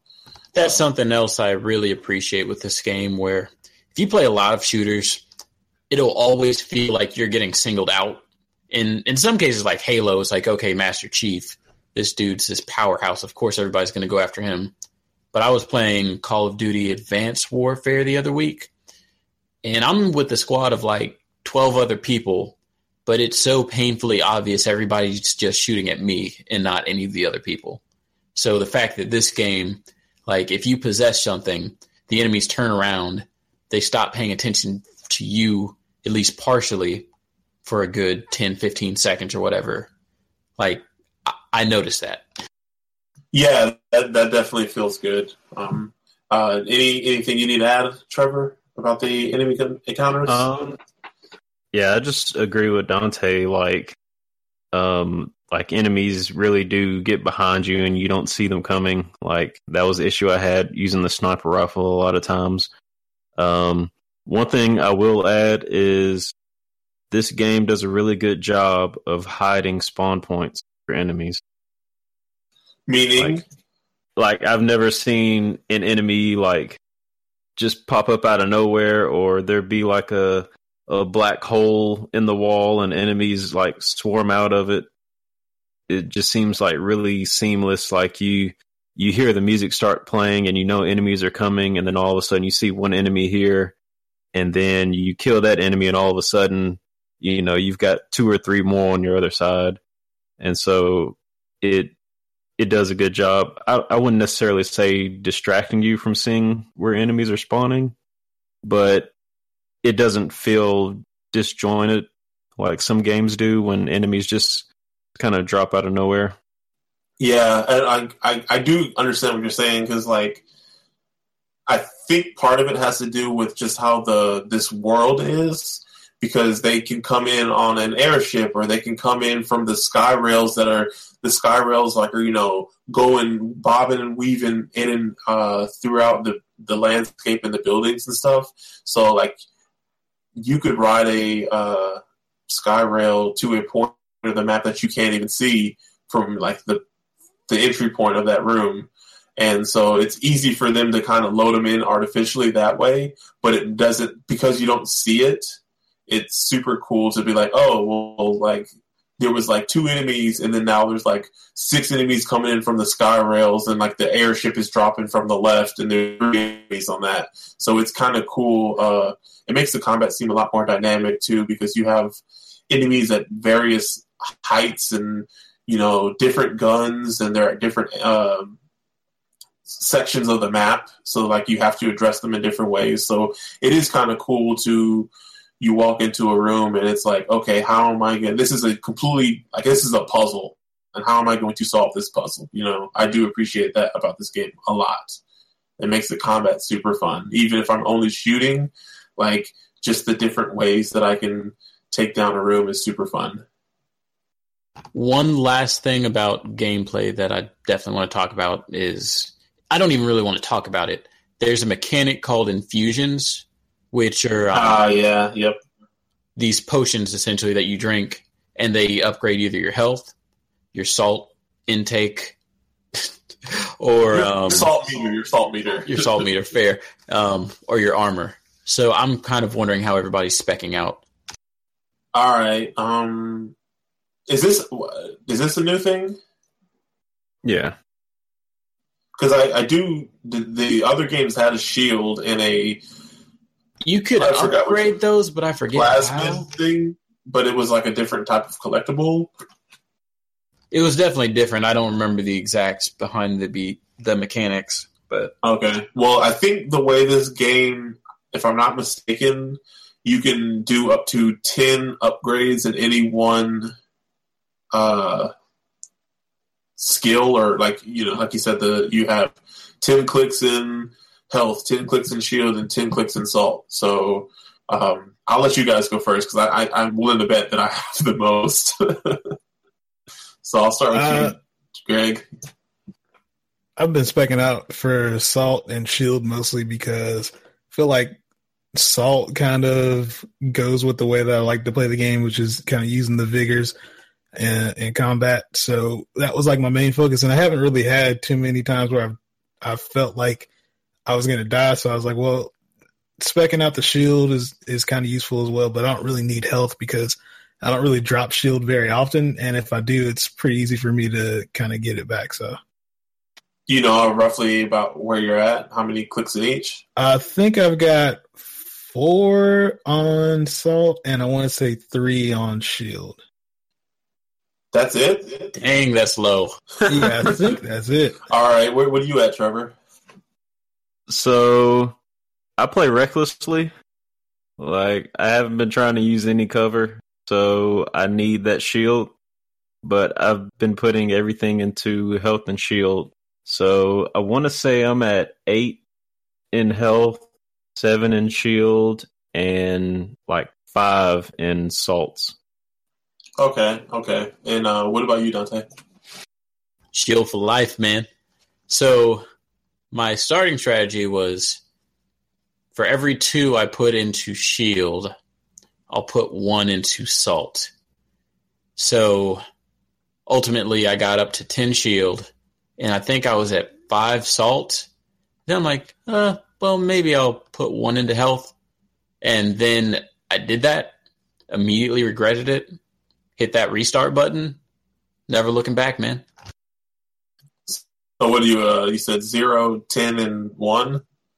No, ten and um, five or six. I can't remember. Oh, gotcha, gotcha. Okay, so um, I was the opposite of you guys, because uh, when I, when you first get the possessability and then you get the next, uh, it's the Devil's Kiss, the fire attack, the amount of meter it uses when you use the possess ability compared to anything else was so much more steep. So it was like you could only use two two or three possess before you cleared your meter, whereas you could do like ten fireballs to clear it out. So I focused early on, on Salt because I thought the possessability was going to be very strong throughout the entire game. And then you level it up the very first time, and it makes whenever you use it to be a lot less expensive. So by that point, it was I was so far into upgrading my Salt that I just finished it out. So I have ten in Salt, I have eight in Shield, which like I don't really even use Shield or Health, it seems like. Um, cause I'm just playing on the normal difficulty cause I've never played one of these games. And then, um, I have five in Health. So I've, yeah, five, eight and ten. And I'm, uh, I'm not really ever hurting for Health or Shield. Like my Shield goes down when I'm fighting like it, enemies that have like rocket launchers or stuff like that, or like explosive weapons. But for the most part, like my Shield is never, never goes down. So. And I'm also a lot of finding all this stuff because, dude, I feel like I've been really thorough. Dude, your so, boy's been thorough. Your boy's been thorough. So I, I hate to break your or burst your bubble, Marcus, but um, if you did indeed Lectors. get that D L C at the beginning, then that comes with I want to say three extra infusions at the beginning. Oh, okay, yep, yep. Because I was like, man, why do we have so? Why do you have so many of these? So that does, yeah. That that checks out. Because so it's the same room that he got all that gear in, right? Yeah. I was like, what in the world is he talking yeah, about? The saloon, yeah. That checks out. But um, I also did those... Op- I've done all the optional missions, too. Oh, yeah, like the ciphers? Well, yeah, that and the, the chest and the impound. I missed one of those. The I, think- I don't even know how to describe it. I think we've run into like three or four at this point, but I've done all of them too. And I think every, I think every time you do one of those, you get like an infusion, I think. But I, I don't know. But uh, you, you, we have any any other gameplay things? I think we need to get to the story on this podcast as well. I mean, it's pretty much like Bionic Commando, so you know, it shouldn't take that long. If you say so. Um, I, I honestly, I don't, this is going to be rough because I don't, I don't, I want to be thorough, but at the same time, like, I don't want to run long either. So I guess let's, let's, uh, try to power through this. I don't, I don't know that, that makes it seem dismissive, but let's try to make this quick, you know? All right. So the game's starts off, you're playing as Booker, and as we said, you owe a uh, like a big debt to some guys, and so they task you with going to Columbia, finding some girl named Elizabeth, and bringing her to New York. So it kind of um, starts off in like a he's like on a boat with some people, and they're rowing, and it's stormy, and they're like arguing amongst themselves, and you're kind of getting acclimated, and I feel like it's a good. Uh, Uh, sleight of hand or, you know, like kind of sh- paying a nod to the uh, the previous games because it's involves water and it's, you know, it's like, oh, I'm doing another one of these things. Um, but uh, you, you, I guess you get taken to a lighthouse. Uh, they they drop you off and then you're going to have to figure out what's going on. And as you're going up the lighthouse, you see blood and all this stuff smeared along the walls. And you're just trying to find somebody, and uh, ultimately the person is dead, and you're trying to figure out what's going on. You see a seat, you sit in the seat, and then everything just, like, you get strapped in uh, and and ultimately get launched into the sky, and your character is freaking out. And then you're just getting launched higher and higher, you're going through the clouds, and you're just, like, freaking out. And then it just kind of slows, and you're um, you see like the, the the the Sky City. You see Columbia for the first time, and this is a very very very striking moment because it's just like this. It looks gorgeous. It looks like heavenly, you know. it the the city looks. I mean, even from a technical aspect, like the lighting in this game, I think Dante was talking about it, like the lighting in this game is amazing for it being a last-gen game. I, uh, is there anything you need to, to add in, to add in about that, Dante? I mean, the amazing thing about this game, and this is also something that was kind of a big bullet point when it was coming out, at least, or a big talking point, I should say, is the fact that it came out right around the launch of the new console. So P S four was coming out, Xbox One was coming out later that year. That was twenty thirteen. And everybody's like, oh my God, I can't wait to see what these games look like on the new console, because we were still in that cycle where everything cross-ported between gens. And the fact that they did such a good job with like the P S three and Xbox three sixty hardware, it, I don't know, it's just very impressive overall. Um, yeah, so you, you end up getting launched into the Sky City, and you end up being in like a kind of like cathedral, like church-like area, and it's very, it's very weird, because like you're in like waist-deep water, and there's candles, and like there's a lot of uh, biblical style verses being, uh, I guess, played over like the radio about certain like stained glass scenes of different characters in this world. And so that's where you come to find out about um, Father Comstock, who's revered as the prophet. He's kind of revered as like the Jesus Christ like figure, uh, or the godlike figure of this city. And um, you see his wife as well. And uh, in these stained gra- in these stained glass, uh, pictures, and uh, you meet a lot of uh, clergymen, and they basically say you can't even enter Columbia until you're baptized. So then they damn near drown you, and then uh, you wake up and you're in front of like these three statues of uh, founding fathers, and they're like considered like the, what is it, like I guess like his, like biblical kind of like references to the city, because it's like um it's Washington, George Washington, Benjamin Franklin, and Thomas Jefferson, and they each have like a specific attribute to them. So like George Washington has the sword, Thomas Jefferson has the scroll, and Ben Franklin has the key, and those di- represent different virtues of this city. So like it's like, you know, integrity and knowledge, and like I I, I don't remember the other one, something like that. But um, it, it it's a weird like twist of like actual historical figures, and then this guy being seen as like a prophet and like a godlike figure in this like fictional town or fictional it's, city. It's a really interesting hyperbolic view on how conservatives, modern like actual U S conservatives, see the good old days, where it's like, oh my God, think of how good things were back in the day, and everybody could just go to the corner and buy popcorn, and everybody was just safe on the streets, blah, blah, blah. It's, yeah, this is and it does a really good job of creating this bubble of that perception.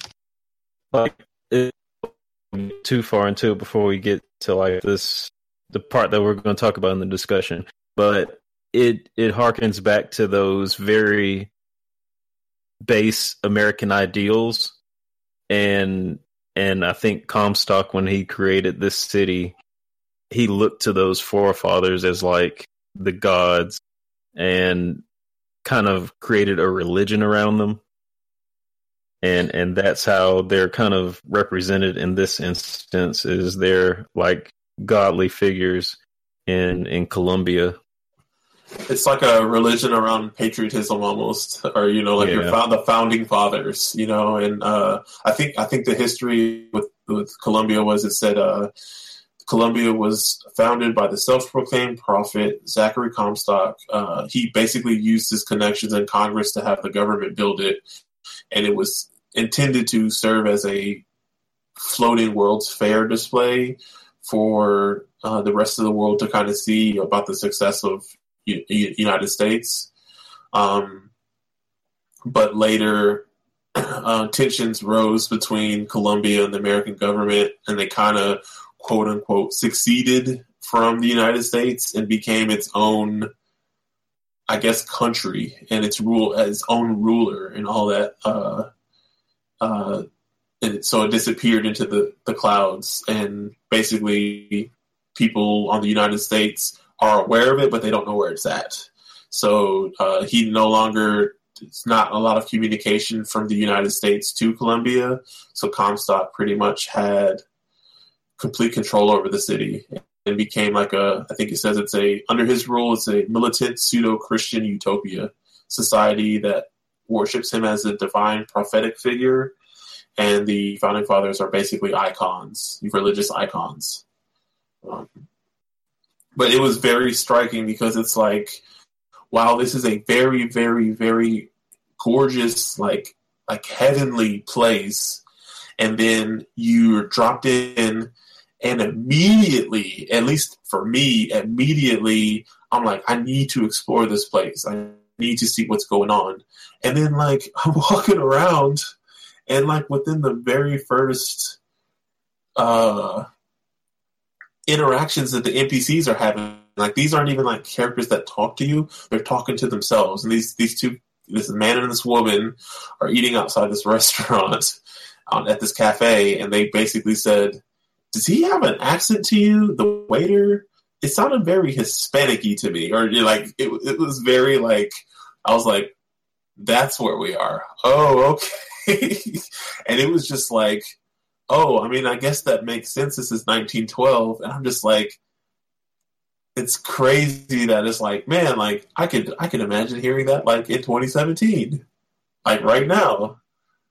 Yeah. Knowing what to look out for um, before the actual, like before the heel drops, and just having knowledge of the game prior, when you start to walk around and start listening to some of those conversations, like, Oh, Oh, they, they were foreshadowing to this in a lot of like really clever ways.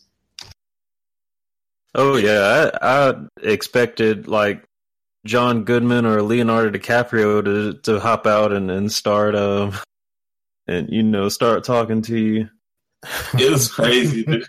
It was just, like, and it's everywhere, too. And then, like, I mean, this is nineteen twelve, uh, so diversity isn't necessarily celebrated, but, like, they are, I think, everybody gets it except for, like, I mean, there's not a lot of Hispanic people in this game, but, like, they talk about the Irish, they talk about um, Buddhists, they talk about Black people, they talk about uh, Asian people. It's like, yep. It's everybody. It's like, if you're not Christian slash white, you are, like, you're not worthy of this society. And it, it's crazy. Um, And it's so you, you, the very, very first thing you do in this game is like, uh, as soon as you get baptized, you'll walk around the city, kind of taking it on the sights, and every, like, you're being led along. Like, it's uh, not less, it's like the game of characters are talking about some type of, um, uh, what is the event? A, um, A fair the raffle thing? The, yeah, the, the raffle. Yes, the raffle. And everybody's talking about the raffle and, like, are you going to be at the raffle? And it's like, I wouldn't miss it for the world and everything, you know? And it's, it's, uh, it's a big deal. Like, everybody in Colombia is going to this raffle tonight. And, um, so your character is being led along, you know, you're exploring the city and you're, you know, you get into the raffle, and then the raffle is the opportunity to stone, publicly stone a uh,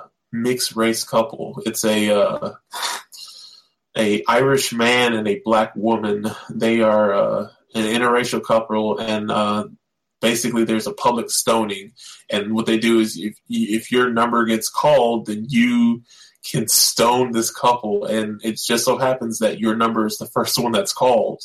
And so the the, the police officer, like, I mean, the, the, this couple is on a stage in front of everybody. They're, like, kind of chained up, and, you know, they're they're pleading and, like, don't, you know, don't do this, blah, blah, blah, and everybody's, like, egging you on, and you get the stone, and then you get the... the decision to stone them or not. And uh, I hope everybody here didn't stone them. I think you had three options. And I think it was like you could stone the police officer or stone the couple or something. And I, I, I don't, I don't know what happens, uh, or I'm assuming that this happens no matter what. But uh, you rear back to throw the rock, and before it, you know, your decision is actually played out, the cop grabs your hand and he looks at the back of your hand, and you just somehow you have this brand on your right hand that says A D, and in this uh, society, it was said by I believe it was uh, Comstock that the um, what what do they call your character? False the, Shepherd, I think. The False Shepherd yeah. will come in with this symbol on his hand. And the cop sees that, grabs your hand, and you immediately, this is the very first combat sequence, you immediately have the skyhook, and then that's when you uh, kind of first fight enemies, and your your the enemies are the police officers, you know?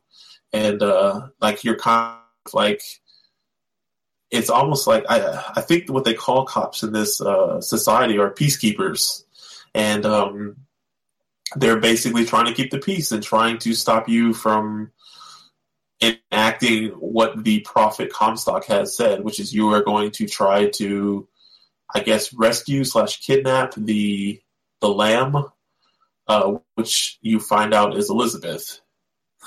And uh, I, I got a quick question, I guess, in this one scene.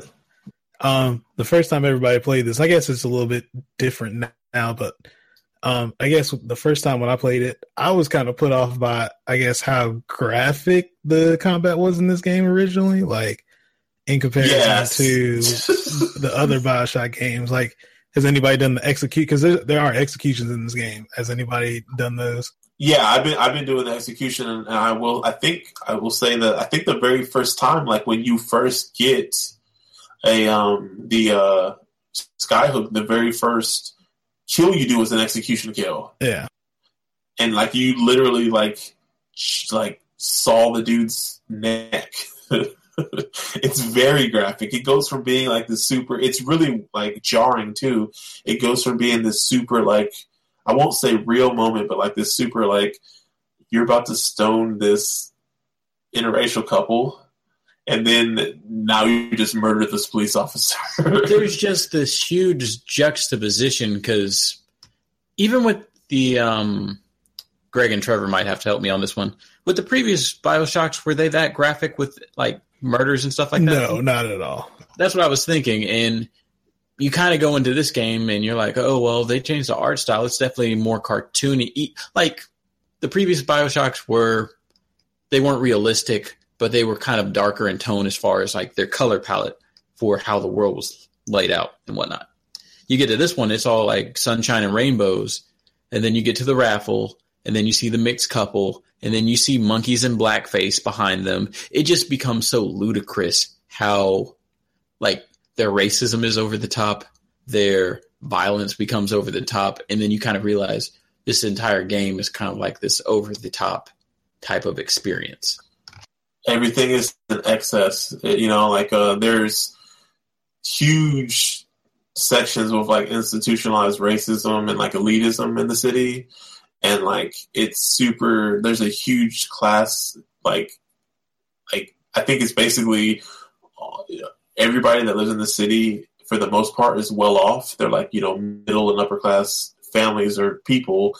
And then despite the fact that they're so racist against these people and they live on a floating city that nobody would be able to get to them, they still bring in minorities purposely to the city so they can exploit them for like menial labor, you know, cheap labor and like just doing menial jobs. So you'll see, at least in the first half of the game, a lot of the um, people of color you see are janitors or they're waiters or they're, um, and, you know, they're, they're just there to serve the citizens of Columbia.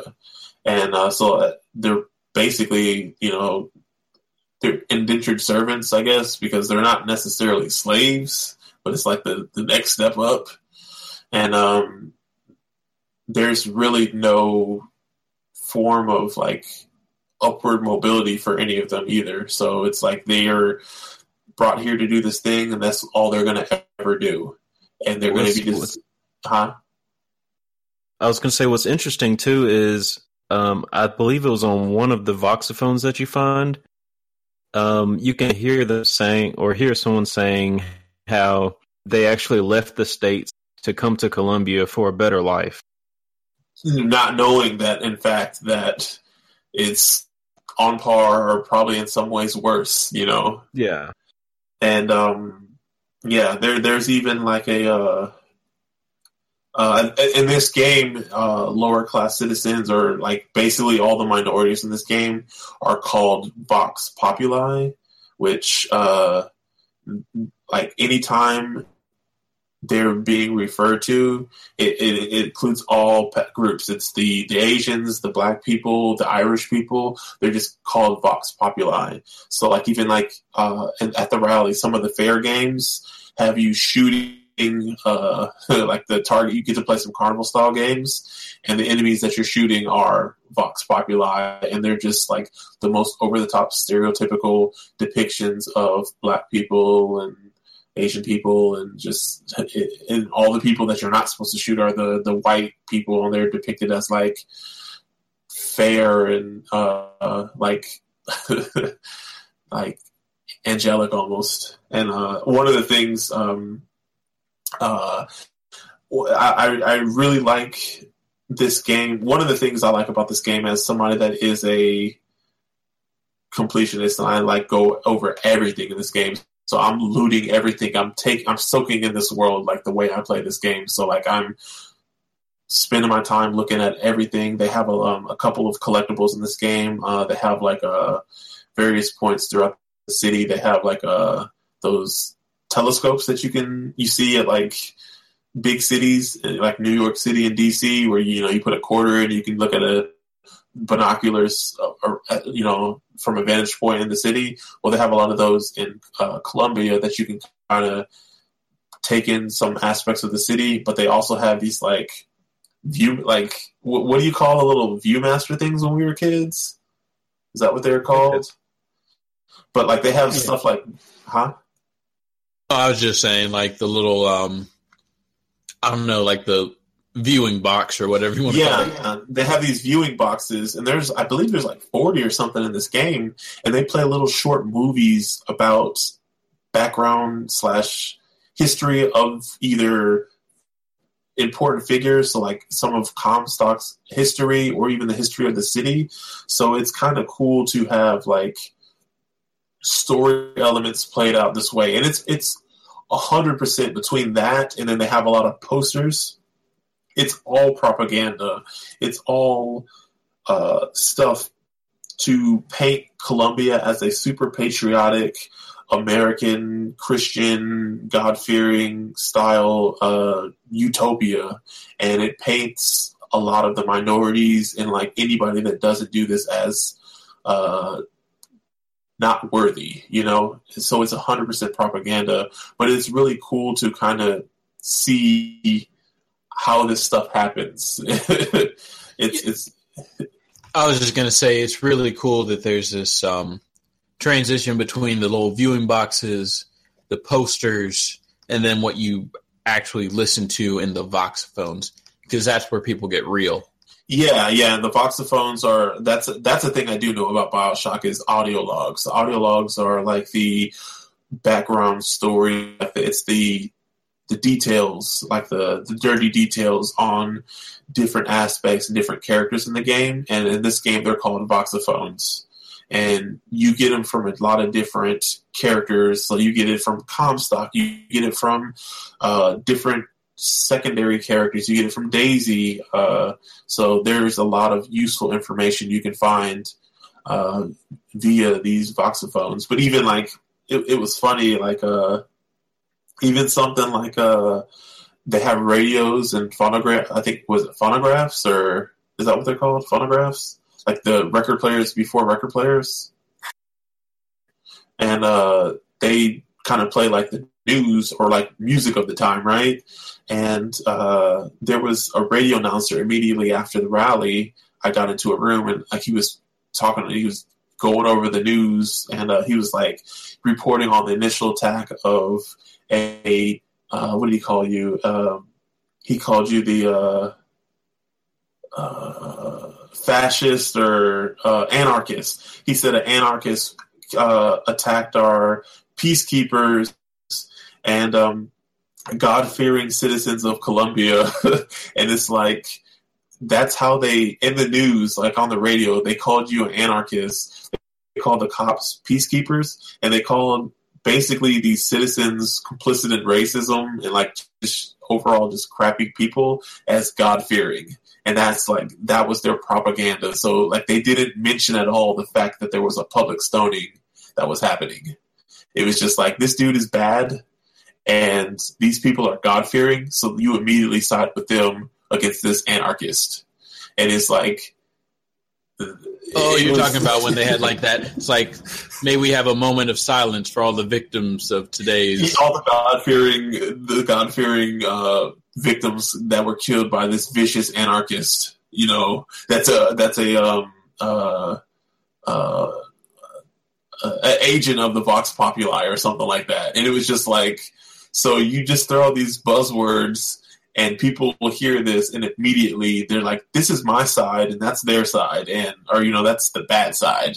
And it's like, wow, like, it's a video game, it's fake, but it's like, not much as, you know, like nineteen twelve, or, you know, their depiction of nineteen twelve is very similar to real life right now. And then, oh yeah, there's like another, I think it says something like, the P A calls you out as a mulatto dwarf or a Frenchman missing an eye, standing at four foot nine, and he calls you an anarchist. And it's just like, what the heck? Like, it's crazy. And like, just even some of the other, um, in your quest to find Elizabeth, some of the things that you come across, like I, I ran into a house. It was just like a house that I don't think you necessarily, it's like not pertinent to the story. You don't have to go in here, but like these people ended up being like, it said, uh, they're part of the society. It's called Meeting of Columbia, uh, Meeting of Columbia Friends of the Negro Society, and their quote was, "Until the Negro is equal, none of us are equal." And I was like, "Yo, that's cool." And then it was crazy because as soon as I got into the room, this lady saw me, and then she goes and runs and screams, and then the police come, and then they start shooting at me, and I'm like, "Oh, you snitching on me!" And uh, I had to, I had to kill her. I had to kill her. And um, there's even like a, I think that one of the first major story plot points that you got to go to, let me pull it up, is you have to um, go to Monument Island. And at Monument Island, you find out about the crows, right?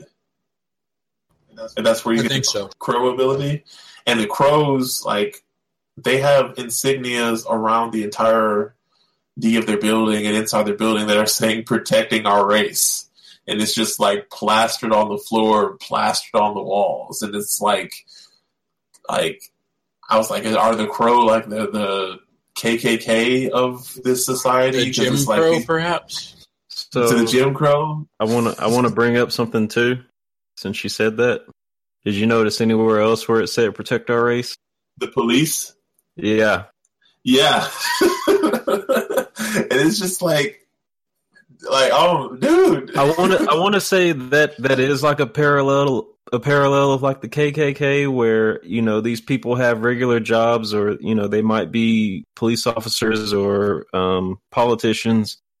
And, and then at night they go and put on their hoods or their crow heads and, and worship whatever cult they're a part of or, or hate group. And, and they, I want to say that's the parallel there. And they you kind of like, find them in a cult situation, don't you? Yeah. yeah. And on top of that, they they wear a uniform that is like all black, you know, like it's a very like striking uniform because a lot of the what people wear in this game are like kind of like suits and things like that. And these dudes wear like these trench coat kind of cloak things. And it's, it's just weird. Um, But this game, I don't know, dude. It, it's they go really hard in how they depict uh, the Vox Populi and just like they go hard in the paint on like how downtrodden and just like the the, sep- the distinction and the separation between these two societies. Because it's like, I mean, at some points people have referred to the Vox as cockroaches, and like they. Um, I was at the at the beach like immediately after you find, and we'll we'll go back to this part too. But like immediately after you find Elizabeth, there's a lady at the beach, and she said, "Man, times are really changing." And then the, her explanation for that is, this Oriental person had the audacity to stop at her on the street and ask her what time it was. And it's like, wow. Yeah, and it's like, you're so like, you know, you think so highly of yourself that not only can this person, you're just asking like, you know, what time it is, and you're like, times are changing, things are getting bad. And uh yeah, I mean, they have like colored and like colored and Irish only bathrooms in this society too. And uh there was a, a, a voxophone that I found that this uh it was a, it was from a, a black housekeeper. And she said that uh, when she first arrived to Columbia, she thought she was actually in heaven. And it like kind of brought me back to like when I first saw Columbia, and I saw, I was like, yo, this place is beautiful. And then she was like, yeah, this, it was beautiful, like a clouded city with clear blue skies. And then she said, till I saw a sea of white faces looking back at her. And she knew what time it was after that. And it was just like, man, like, it's just so many, like, like I I really, really, really like the world that they build, and like how they have the, the, the nuances of like the different, right now anyways, like the, the way different groups are tr- treating other different groups. And like, it, gives, it does a good job of showing perspective from the Vox Populi as well as from rich people. And, you know, like they... It it's not a, it's a bleak worldview, but I do like the fact that they provide an entire like everybody's point of view. Trevor, the um the voxophone that you brought up in our group chat, I think it's Ty Burrell, the the black janitor. You want to go into that at all? Yeah. Um, I mean, he he was basically, you know, just saying, um. It was, it was pretty much him just putting on like an act, like whenever he's at work. And it, it kind of, you know, reminded me of how, you know, black people will sometimes put on a different voice when when they're, you know, around white coworkers. That code switching. Yeah. And and that's pretty much what he was alluding to in his voxophone. I mean, there's like straight up like posters and stuff in the bathrooms that say, "Don't speak unless spoken to," and it showed like a smiling black guy, or, you know, and uh, I mean, even like when you go to the different bathrooms, like if you go to the Irish and the quote unquote Irish and colored only bathrooms, and then you go to the white bathrooms, it's night and day how much nicer they are. And uh, it was funny because um, there was uh, at one point, a character comments and it's like, well, uh, I, I won't say this, I won't say this, but uh, I guess one last thing was, uh, I think it was, I think it was Comstock, but it may have been somebody else, but they said something along the lines of like, if I beat my dog, it still obeys me. Once a colored man does the same thing, then it'll be a lot, e- life will be a lot easier. And it was just like, man, y'all, like, I was like, I hope they don't go any further, because now it's just making me very uncomfortable, you know? Like, I was I was really worried playing this game because they use racial epithets against, um, against Asians. Everybody. And I think another group. And I, I was I was so ball. worried, you know, they were yeah. dropping an N-bomb. And I was like, man, please don't do this. Yeah, because Irish they call the potato eaters. Yeah, yeah. So, yeah, so. I have a I have a voxophone I want to read because this one really stood out to me. So this one's by Comstock. It's number forty-one. His design for cruelty. To tax the black more than the white, is that not cruel? to forbid the mixing of the races. Is that not cruel? To give the vote to the white man and deny it to the yellow, the black, the red. Is that not cruel? Hmm. But is it not cruel to banish your children from a perfect garden? Or drown your flock under an ocean of water? Cruelty can be instructive. And what is Columbia, if not the schoolhouse of the Lord? So it just kind of goes into the fact that they kind of acknowledge it's like, yeah, we're we're being racist, but we're doing it to protect our walled garden, essentially. And it's the Lord's teaching. That's their justification for it all. Yeah.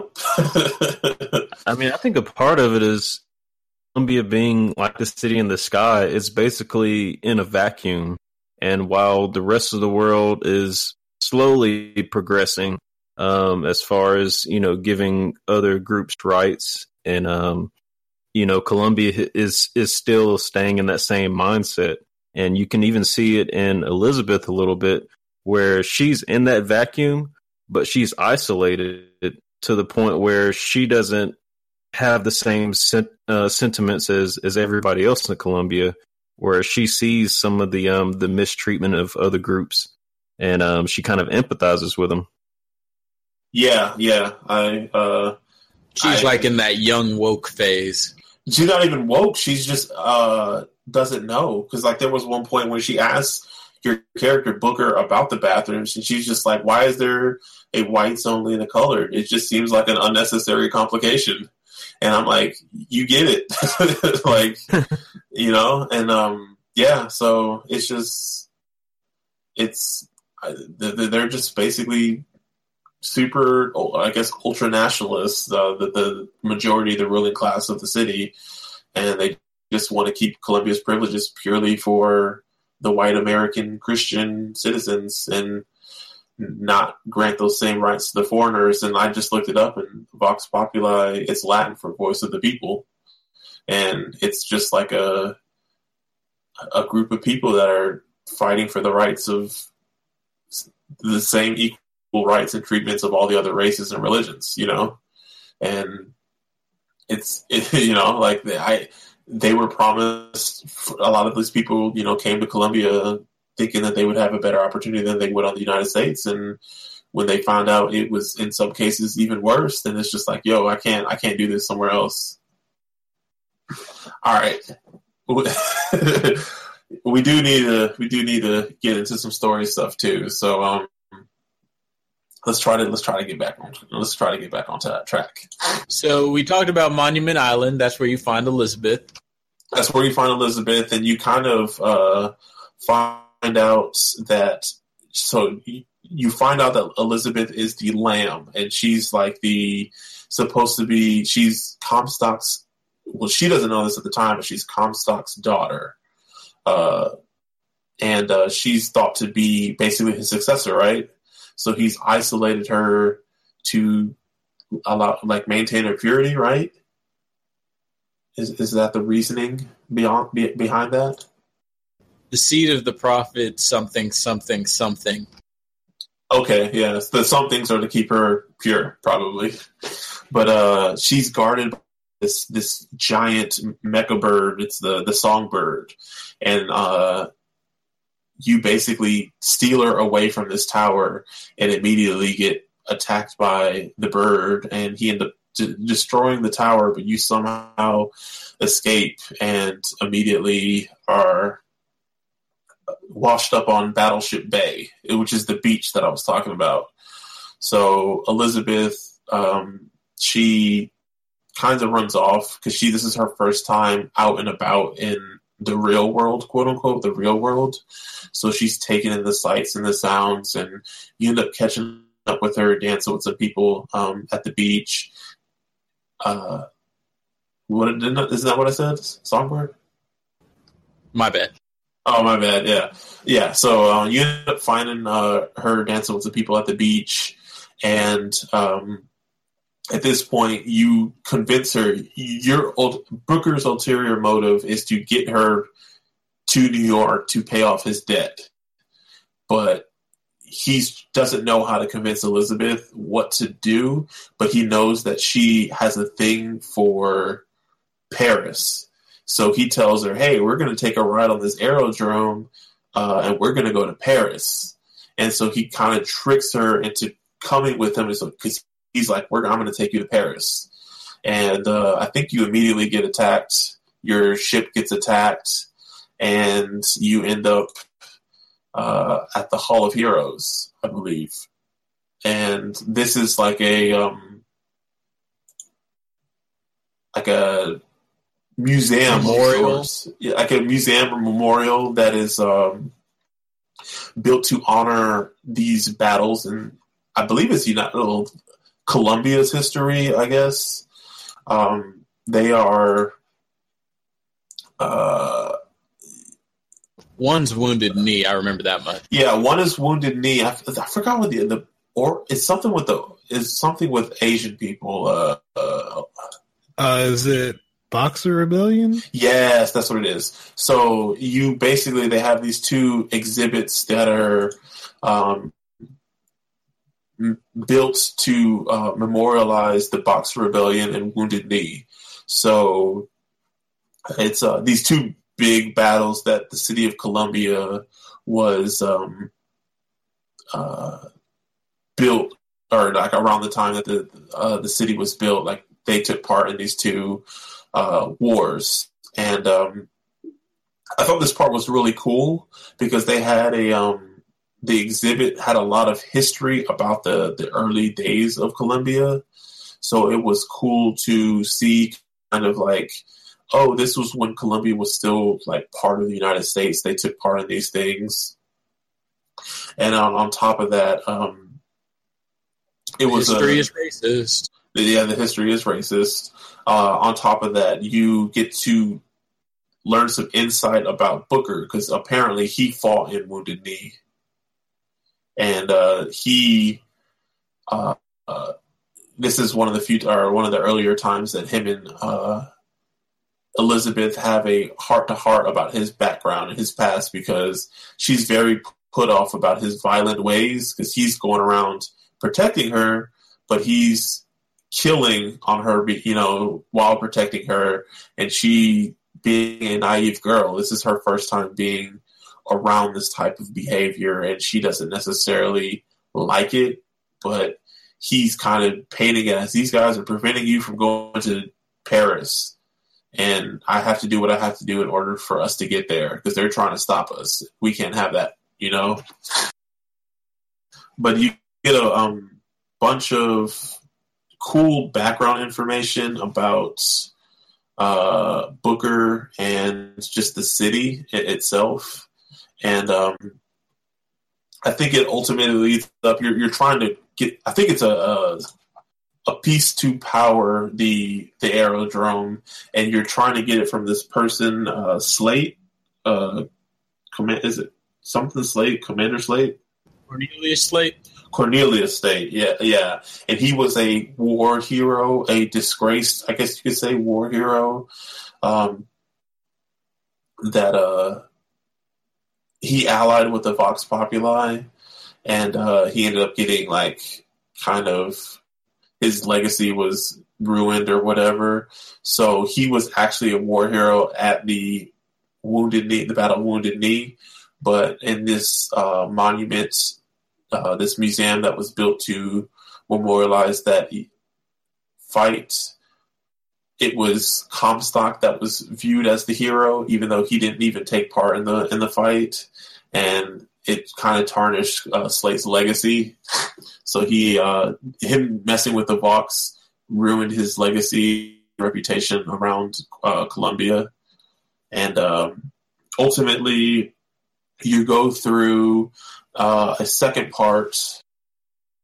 You go, go through a second part of the Hall of Heroes.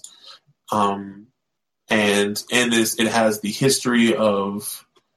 Uh, I think the First Lady exhibit has the history of the Comstocks and like their life, and it's um, you find out that uh, this is where Elizabeth finds out that she's actually um, the the the seed of uh, the seat of Comstock, and she finds out the she's trying to figure out, why was I locked away in a tower? And uh, her mother, the First Lady, um, she was murdered by this woman named uh, Daisy Fitzroy, who is the leader of the resistance group, the Vox Populi. And it depicts Comstock chasing them off into the underbelly of the underbelly of uh, Columbia. And uh, I really, really like it's a it's a monument that they are like a exhibit that you can walk through.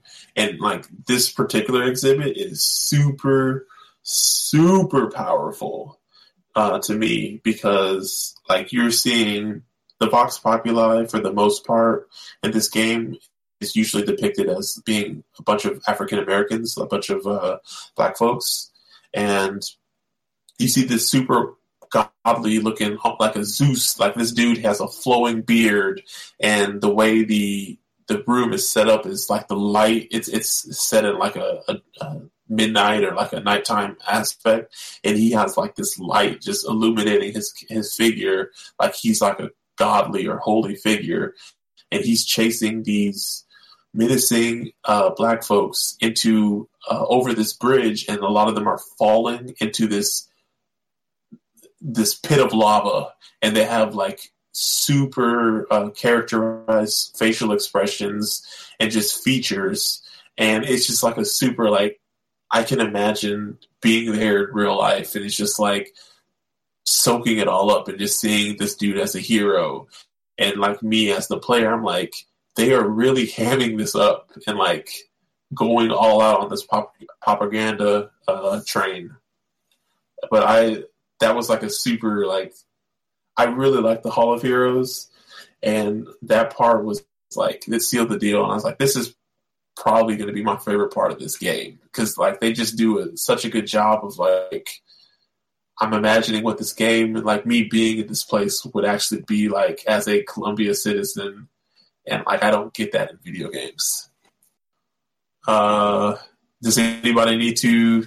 Did was, was I the only one that was affected by the Hall of Heroes? I guess did did you guys like this section as much as I did? I thought it was pretty cool, but I I don't really think I was.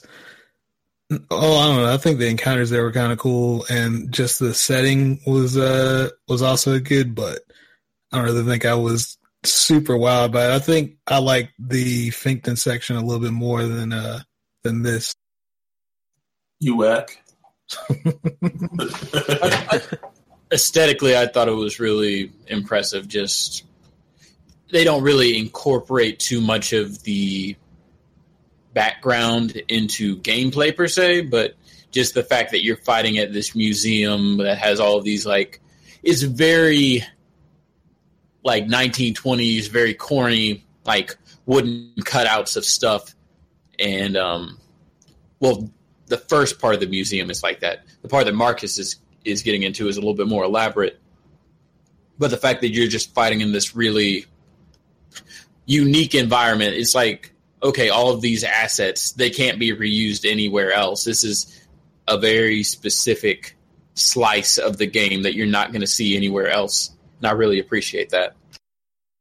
And also the way, um, this is something I meant to bring up way back at the beginning at the church, just how they tell the story through these monuments is really interesting. Like how they lay out the entire crux of Columbia with Comstock, um, and essentially him producing the Seed of the Prophet early on. Now they're showing you his wife's side of things, where she was murdered by um, Daisy Fitzroy, who was leading the Vox Rebellion, and kind of just seeing those caricatures that Marcus was talking about. It's all very impressive how they managed to do that. Yeah, and um, ultimately, I think you're You need electricity to get, like, uh, that's what you're looking for to power up the aerodrome. And at the very end, this entire time you're in this Hall of Heroes, Slate's over the loudspeaker egging you on and just trash-talking the entire way. You end up finding him in this final room, and he's just a weak shell of a man, and, like, not... he's just like an old, feeble old man and uh, handicapped even. Like, he has like an eye patch and like a super severely scarred face and all that. And he kind of just hands you over to the shock jockey, which is the electricity power that you use to power up uh, the ship. And I think you get the opportunity to kill him. And do, do you guys kill him?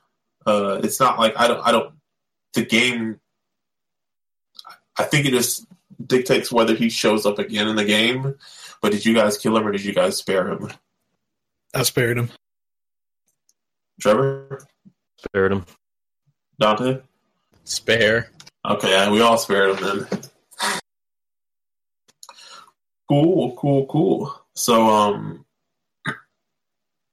the, uh, uh, I thought he was cool. That that was one of the reasons why I, uh, I, I spared him. But um, you you power up your airship, and uh, Elizabeth, or you, you you type in the coordinates for New York, and Elizabeth, because she's been locked in this tower, she's read a lot. She real she sees the coordinates and realizes you're not on course to go to Paris. You're going to New York, and she freaks out and knocks you out, and basically escapes the airship, and you're tasked with finding her. So you uh, are chasing her through the Finkton docks, and Finkton is this uh, manufacturing, like it's the major manufacturer of the city. They they create a lot of the goods in the town, and it's run by this super like rich, skeezy businessman, and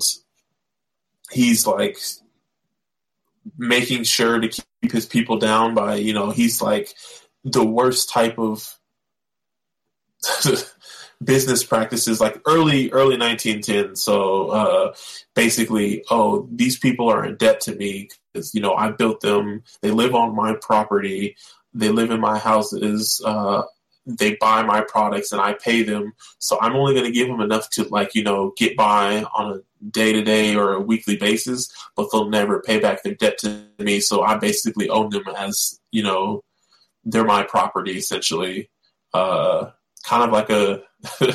that's a, very similar to how things were run uh, back then, if you read the book uh, The Jungle. I think it's called The Jungle by Upton Sinclair, about the meatpacking industry, and it's very reminiscent of that, so it was a good uh, nod to business practices that were actually happening at the time. And uh, so you're you're going through the, the docks trying to find Elizabeth, and the I, I don't remember his first name. Do you remember Finkton's first name? Or Fink's first name? Is it Joseph? Jer- Jeremiah. Jeremiah. Jeremiah, yeah.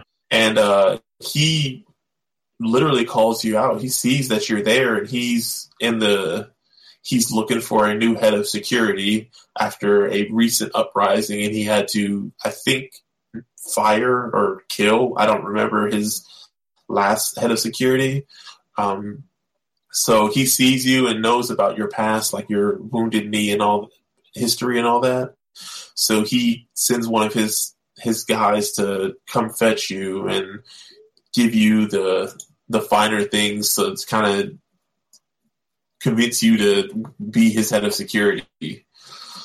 And uh, did uh, we skip the part where Fitzroy takes the the ship, or does that? Ha- I can't remember if that happened after that. Or I think it happened. Introduction after. To Finkton, if I recall.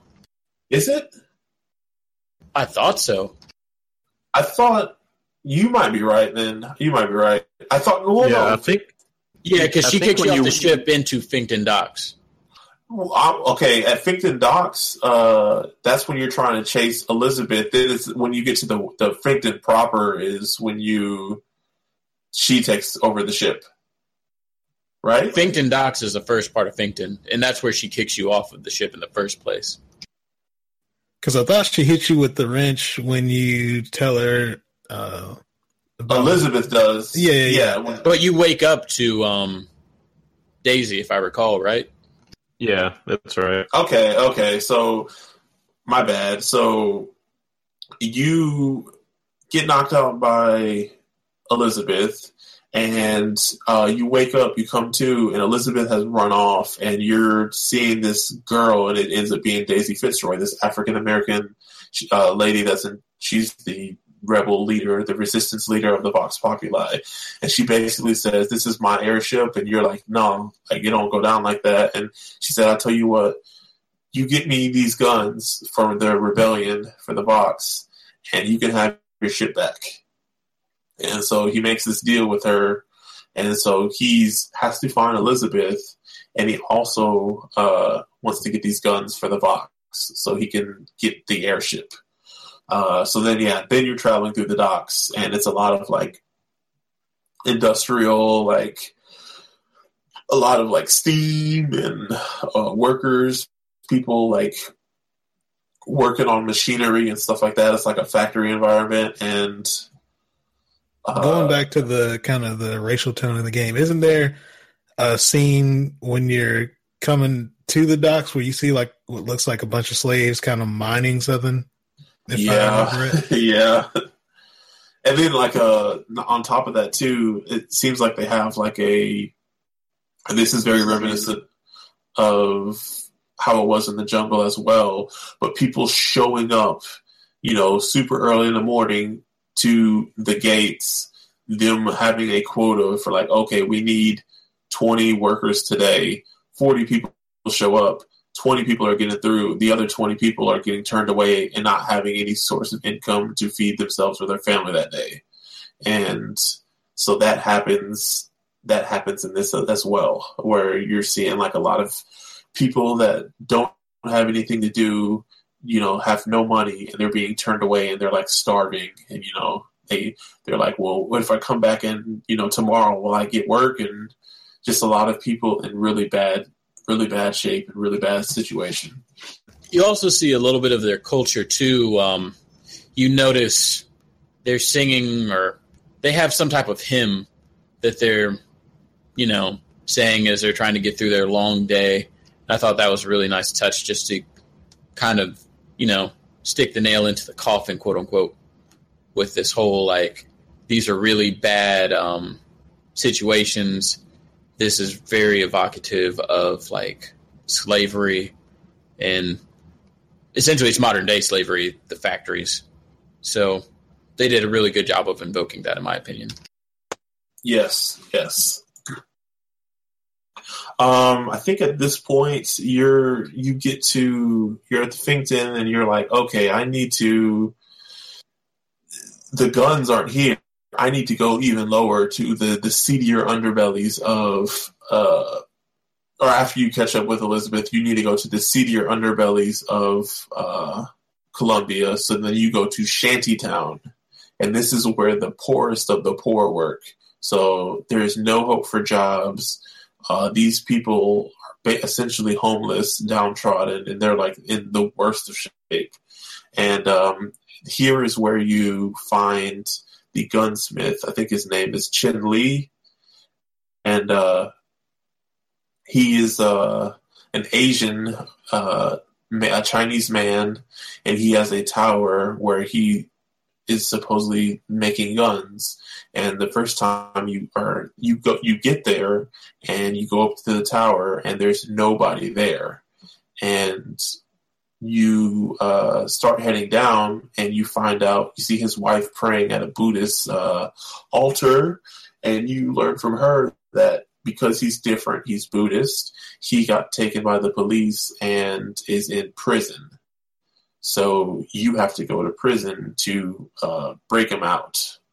And um, I believe at this point is when you find out that Elizabeth has powers. Like, you've seen her...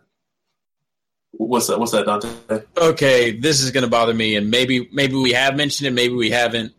But have we mentioned that Elizabeth can make tears into different realities and stuff? No, oh, that, I mean, that's what we're getting to.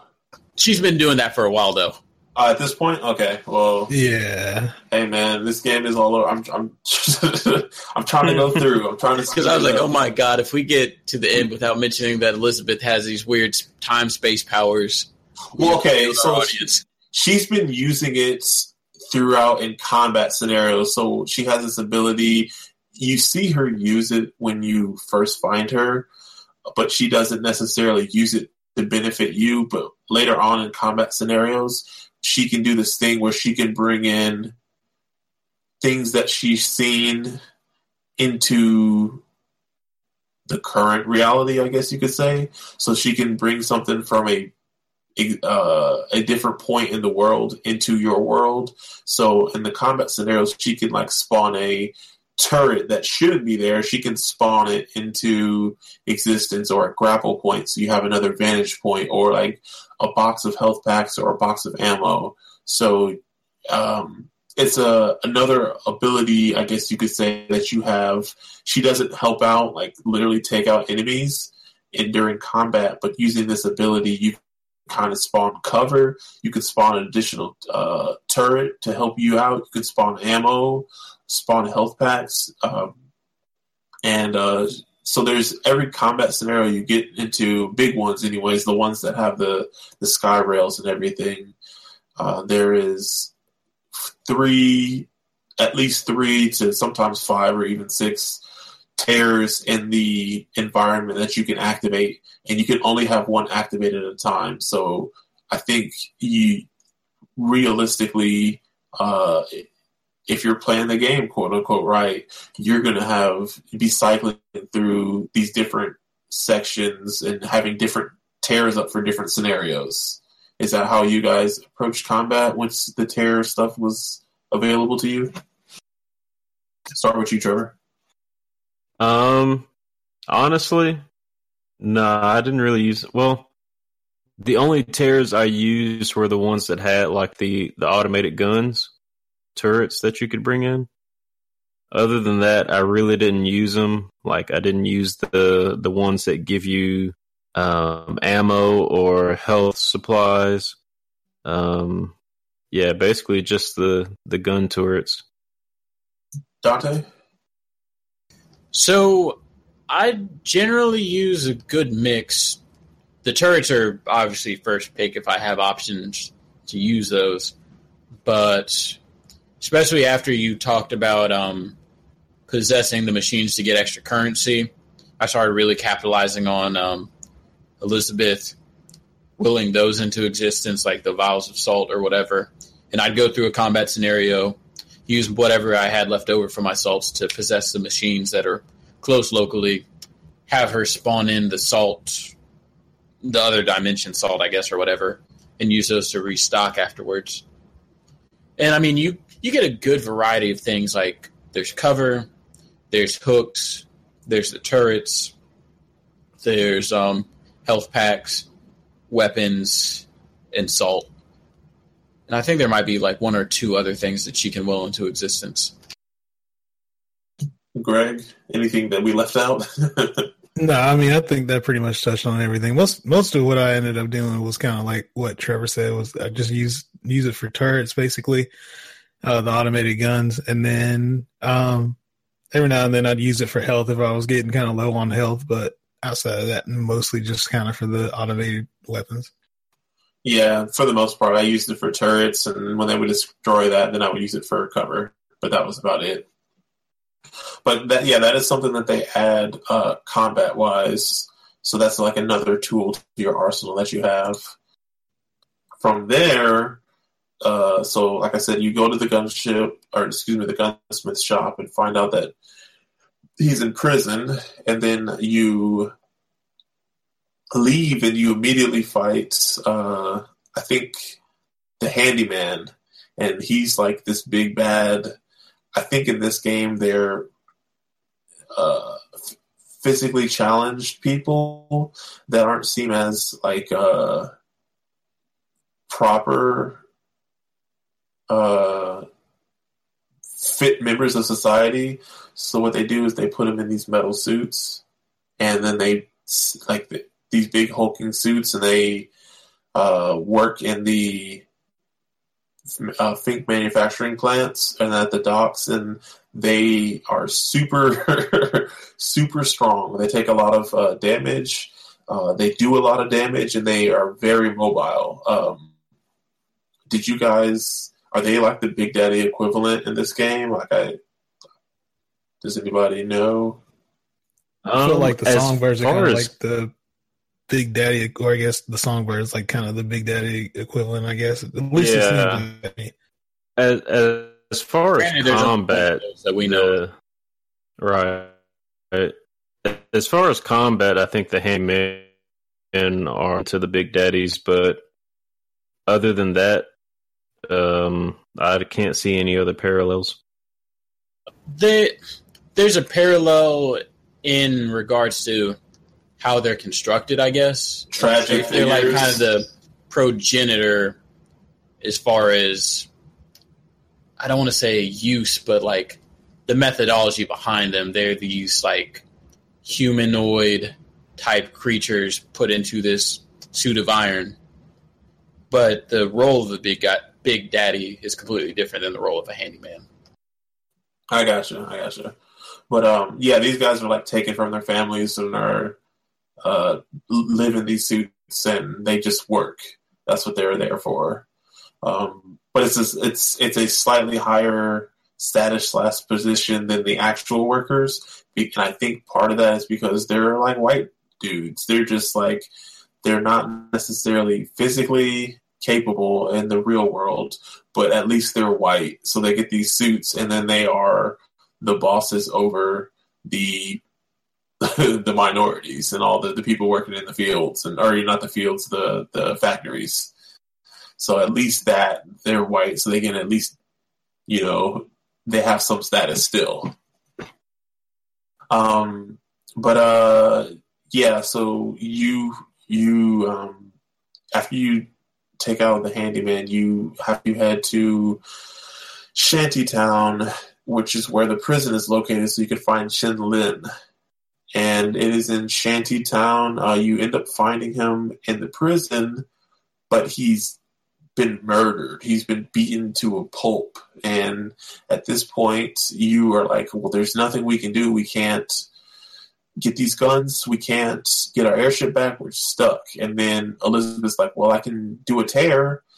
And then you... This is the first time that she uses the tear outside of combat to help out. There's that dead horse. Sure. All right, man. I'm, I'm just saying. You're right. You're right, though. She she uses it earlier um, to not in this story beat, but it's like uh, basically she can not only bring in aspects from other places into where you're at, but she can go, you can open up tears in reality and go through it and be basically brought back into time in that space. So this room that this, uh, this horse was killed in this field, she was basically able to bring it back alive to a point where it, uh, go back in time to a point before it was dead. Well, The the really interesting thing about this, and we definitely don't have time to talk about the previous, like, the launch trailer for this game. Long story short, there is some cut content. But the horse that Marcus is talking about, she opens a tear, and it actually takes you to nineteen seventies Paris, I'd like to say. Yeah, that's right. Showing um, Return of the Jedi, or something. It's like Revenge of the Jedi, I think, is their way of getting around any legal trouble.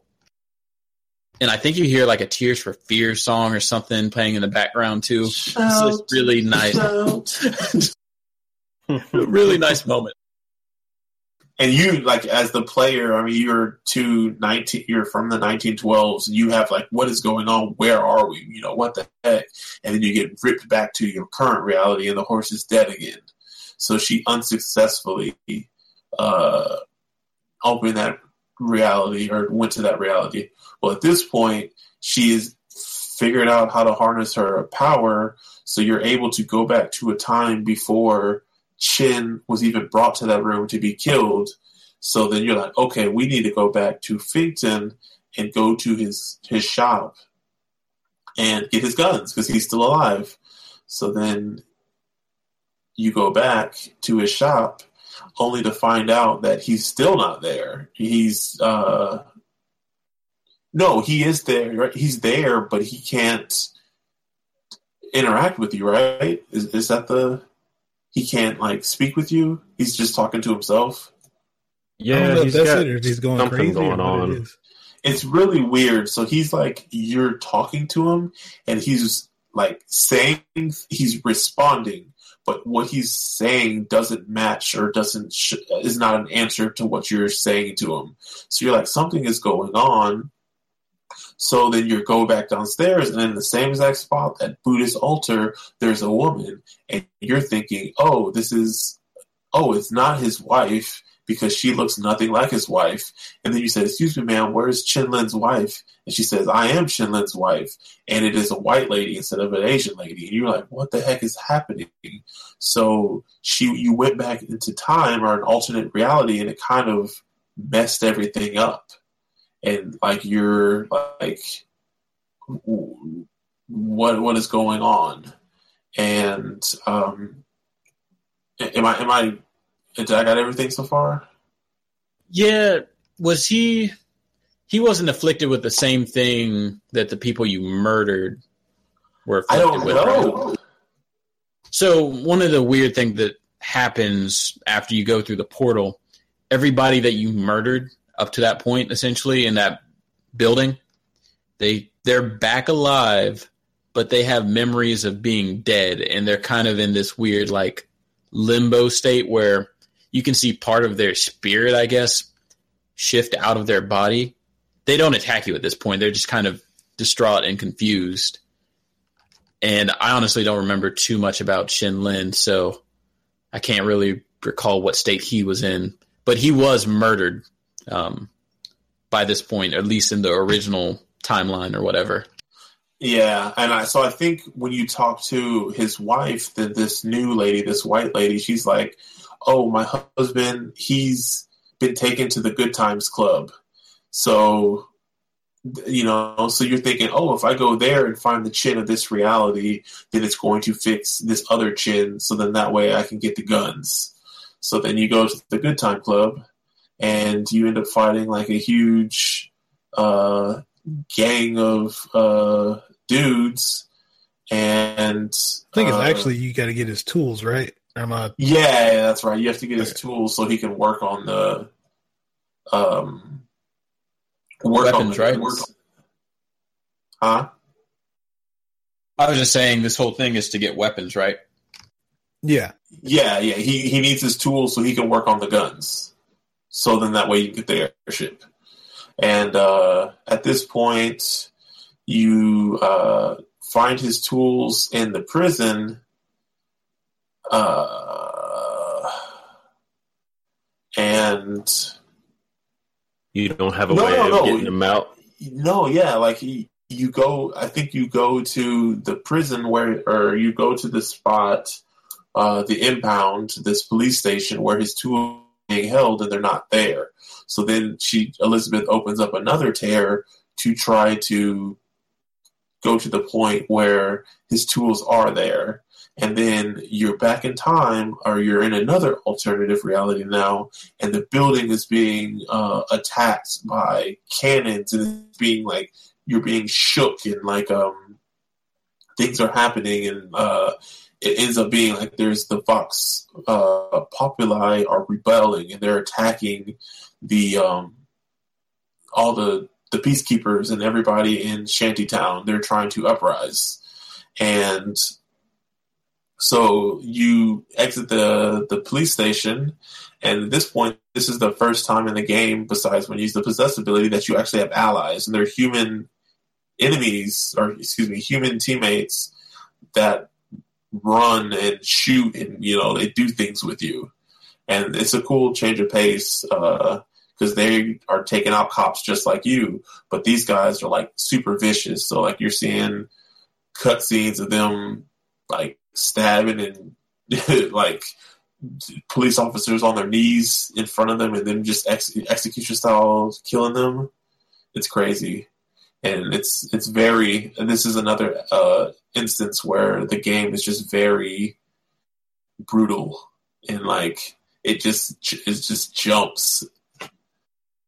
Um, but at this point, uh, you ha- do you even you you, you head back? Do you even get the uh, things that you need from the Chen? Fortune. Well, well, what happens is once you're at the impound, um, that's when you find the weapons. But Booker realizes, hey, I don't have a way to carry all these weapons out of here. And so that's when Elizabeth opens up another tear um, so that the weapon, like before the weapons are impounded and they're back where they're supposed to be. And so gotcha. I guess at that point, that's when they get into the hands of the Vox Populi. So they can oh, start the uprising. Yeah. yeah. Gotcha. One gotcha. quick thing. Um, so you're in this um, prison area.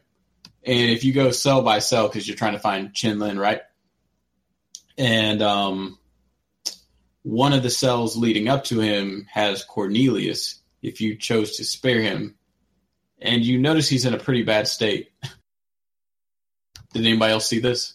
Wait, yeah. hold on. Was he the fir- in the first the, cell on the right where there's like a gun in there or something like that? I think he's in the one right before the one you need to go to. I think I remember seeing him in there. And Elizabeth's like, oh, God, Booker, what did we do? And yeah. that was actually the point where I kind of changed my mind, and I killed him at that point instead of the first point. I let him live.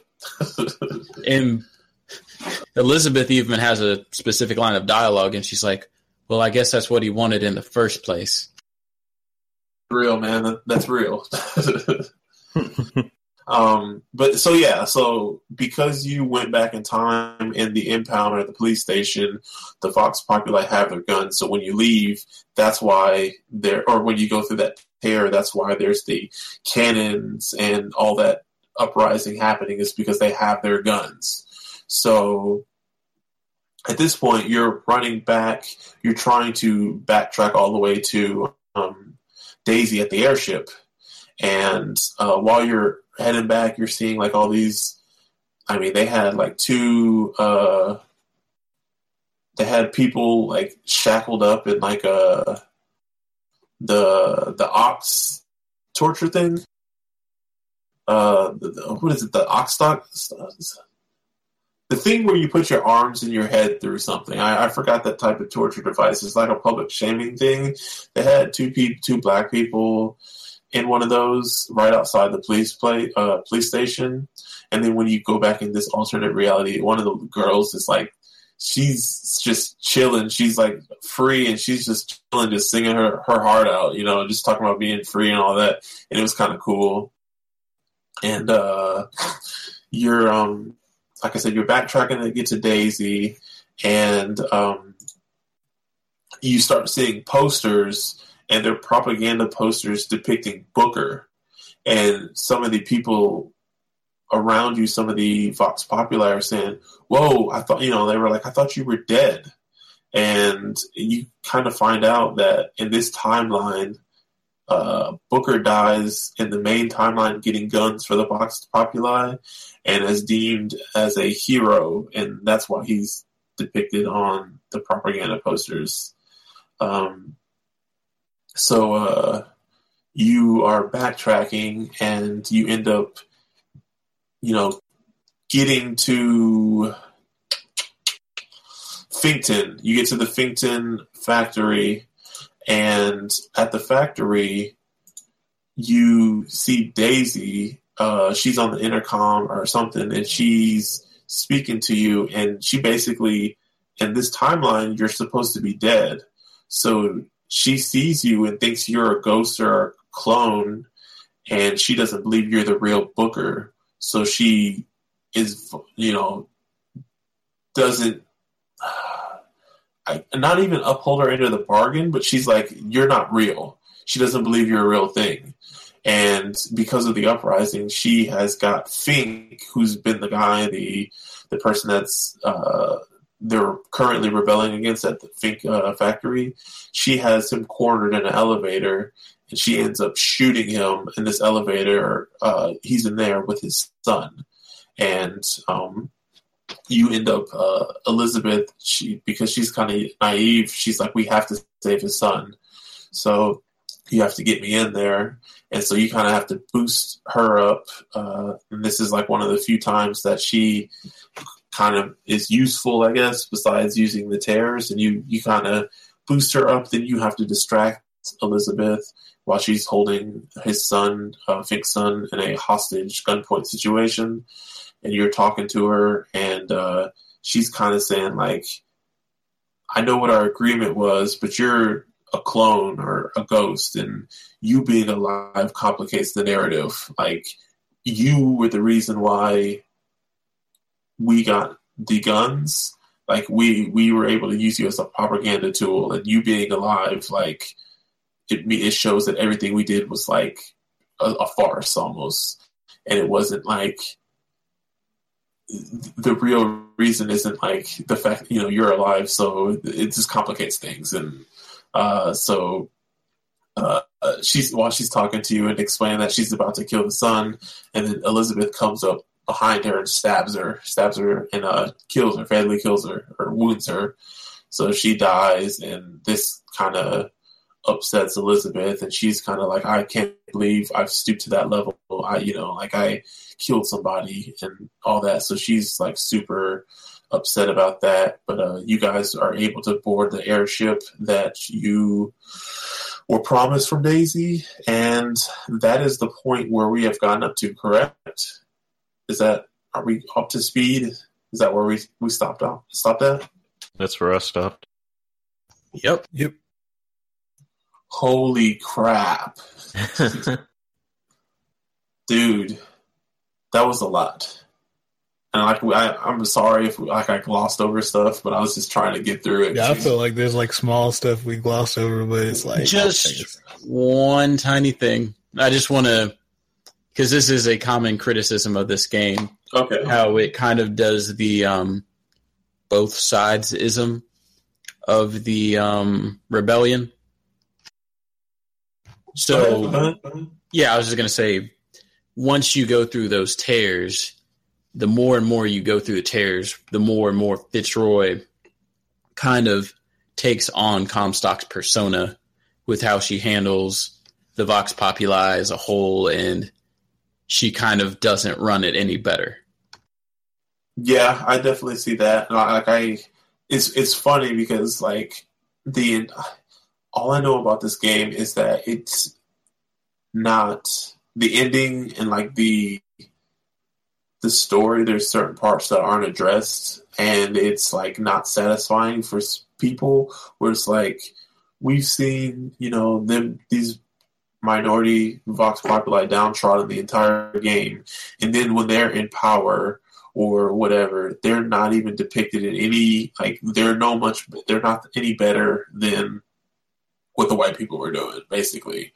And it's like, uh, I feel like the first half of this game, I would say up until the Finkton stuff, the Shantytown stuff, uh, I liked this game. And I was like, this is cool. But I was like, I know the other foot's going to drop. When is it going to drop? When is it going to drop? And I could kind of see it's like, oh, it's dropping now. It, it, this is happening. And like, I have an idea of where this game is going, uh, but I'm not going to say anything right now, and I don't. I don't want you guys to say anything to me to spoil it. But it's... I'll spoil it. No, you don't. I don't. No, because this I game is weird. I feel like I feel like what's going to happen is you go from like being a person for, you know, justice, I guess you could say, and like being apathetic or uh, showing uh, empathy for the uh, the Vox Populi, and then you're going to be like, oh, the Vox Populi are a problem, we have to kill them. So you go from being like, I'm a white person and I'm killing other white people, to and like, you know, empathetic to the black and brown people, or, you know, the, the brown and yellow people, you know, the minorities. And now it's like, oh, they're uprising, we have to stop them, and you're gonna go to be killing all the minorities. And I feel like that's where this game is going. Don't tell me if I'm right, but I feel like that's where it's going. Um, you said not to say a word, so yeah yeah yeah so um uh well you never said this. Can we tell you if you're wrong? I mean, You can tell me if I'm wrong, but I guess don't tell me if I'm right. I feel like saying one would spoil the other. So yeah, I was about to say. Okay, it. okay, then don't say it. Don't say it. Um, is there anything else that we need to touch on story wise? Like, I'm, I'm, listeners, I'm sorry we had to like breeze through. Um, I think we hit a lot of the major plot points and like some of the major. I think we hit the discussion of things that we needed to hit. So th- there is that. But is there anything else that we need to touch on before we wrap it up? Take that as enough. I'm good. Yeah, we're good. All right. So, with that, um, that's going to conclude, I guess, our first part of Bioshock Infinite. Um, I'm assuming we don't have any questions, Greg. Is that correct? Nope. Got the email pulled up. Uh, no questions, but you guys can always uh, submit any questions or concerns or any discussions you want to partake in on the current game we're playing at mischeckpoints at gmail dot com. Awesome. Okay, so we'll do the, the plugs. So, as always, um, check out us on Facebook at facebook dot com slash mischeckpoints. Also, make sure to like slash subscribe to us on all the major podcast uh, streaming apps and areas. So we're on, uh, I was supposed to say Facebook. We're on uh, Google. We're on iTunes. Um, you could probably find us through your favorite podcast app as well. Uh, Trevor, where can people find you at? You can find me on Twitter and Xbox Live, PlayStation Network, at Luke and Song. Greg? Uh, you can find me on Twitter at Boombox Hero. Uh, Facebook at facebook dot com slash boombox hero and on Twitch at twitch dot t v slash x d r d magnegrox. Dante? All right. Um, I'm going to use this to plug my blog, dante thinks out loud dot wordpress dot com. Just wrote a write-up for twenty fourteen Game of the Year, taking it back a couple. Ooh, um, how topical. Yeah. Um, and you can find me on Facebook, Twitter, um, Facebook and Twitter, Potato Salad. The O's are zeros. The S is a five. There's no space on my Facebook. And there is a underscore on in between Potato and Salad on Twitter. And I guess with that, uh, that's, that concludes our part one discussion of Bioshock Infinite. Uh, I guess till next time, we'll catch you guys later. Peace.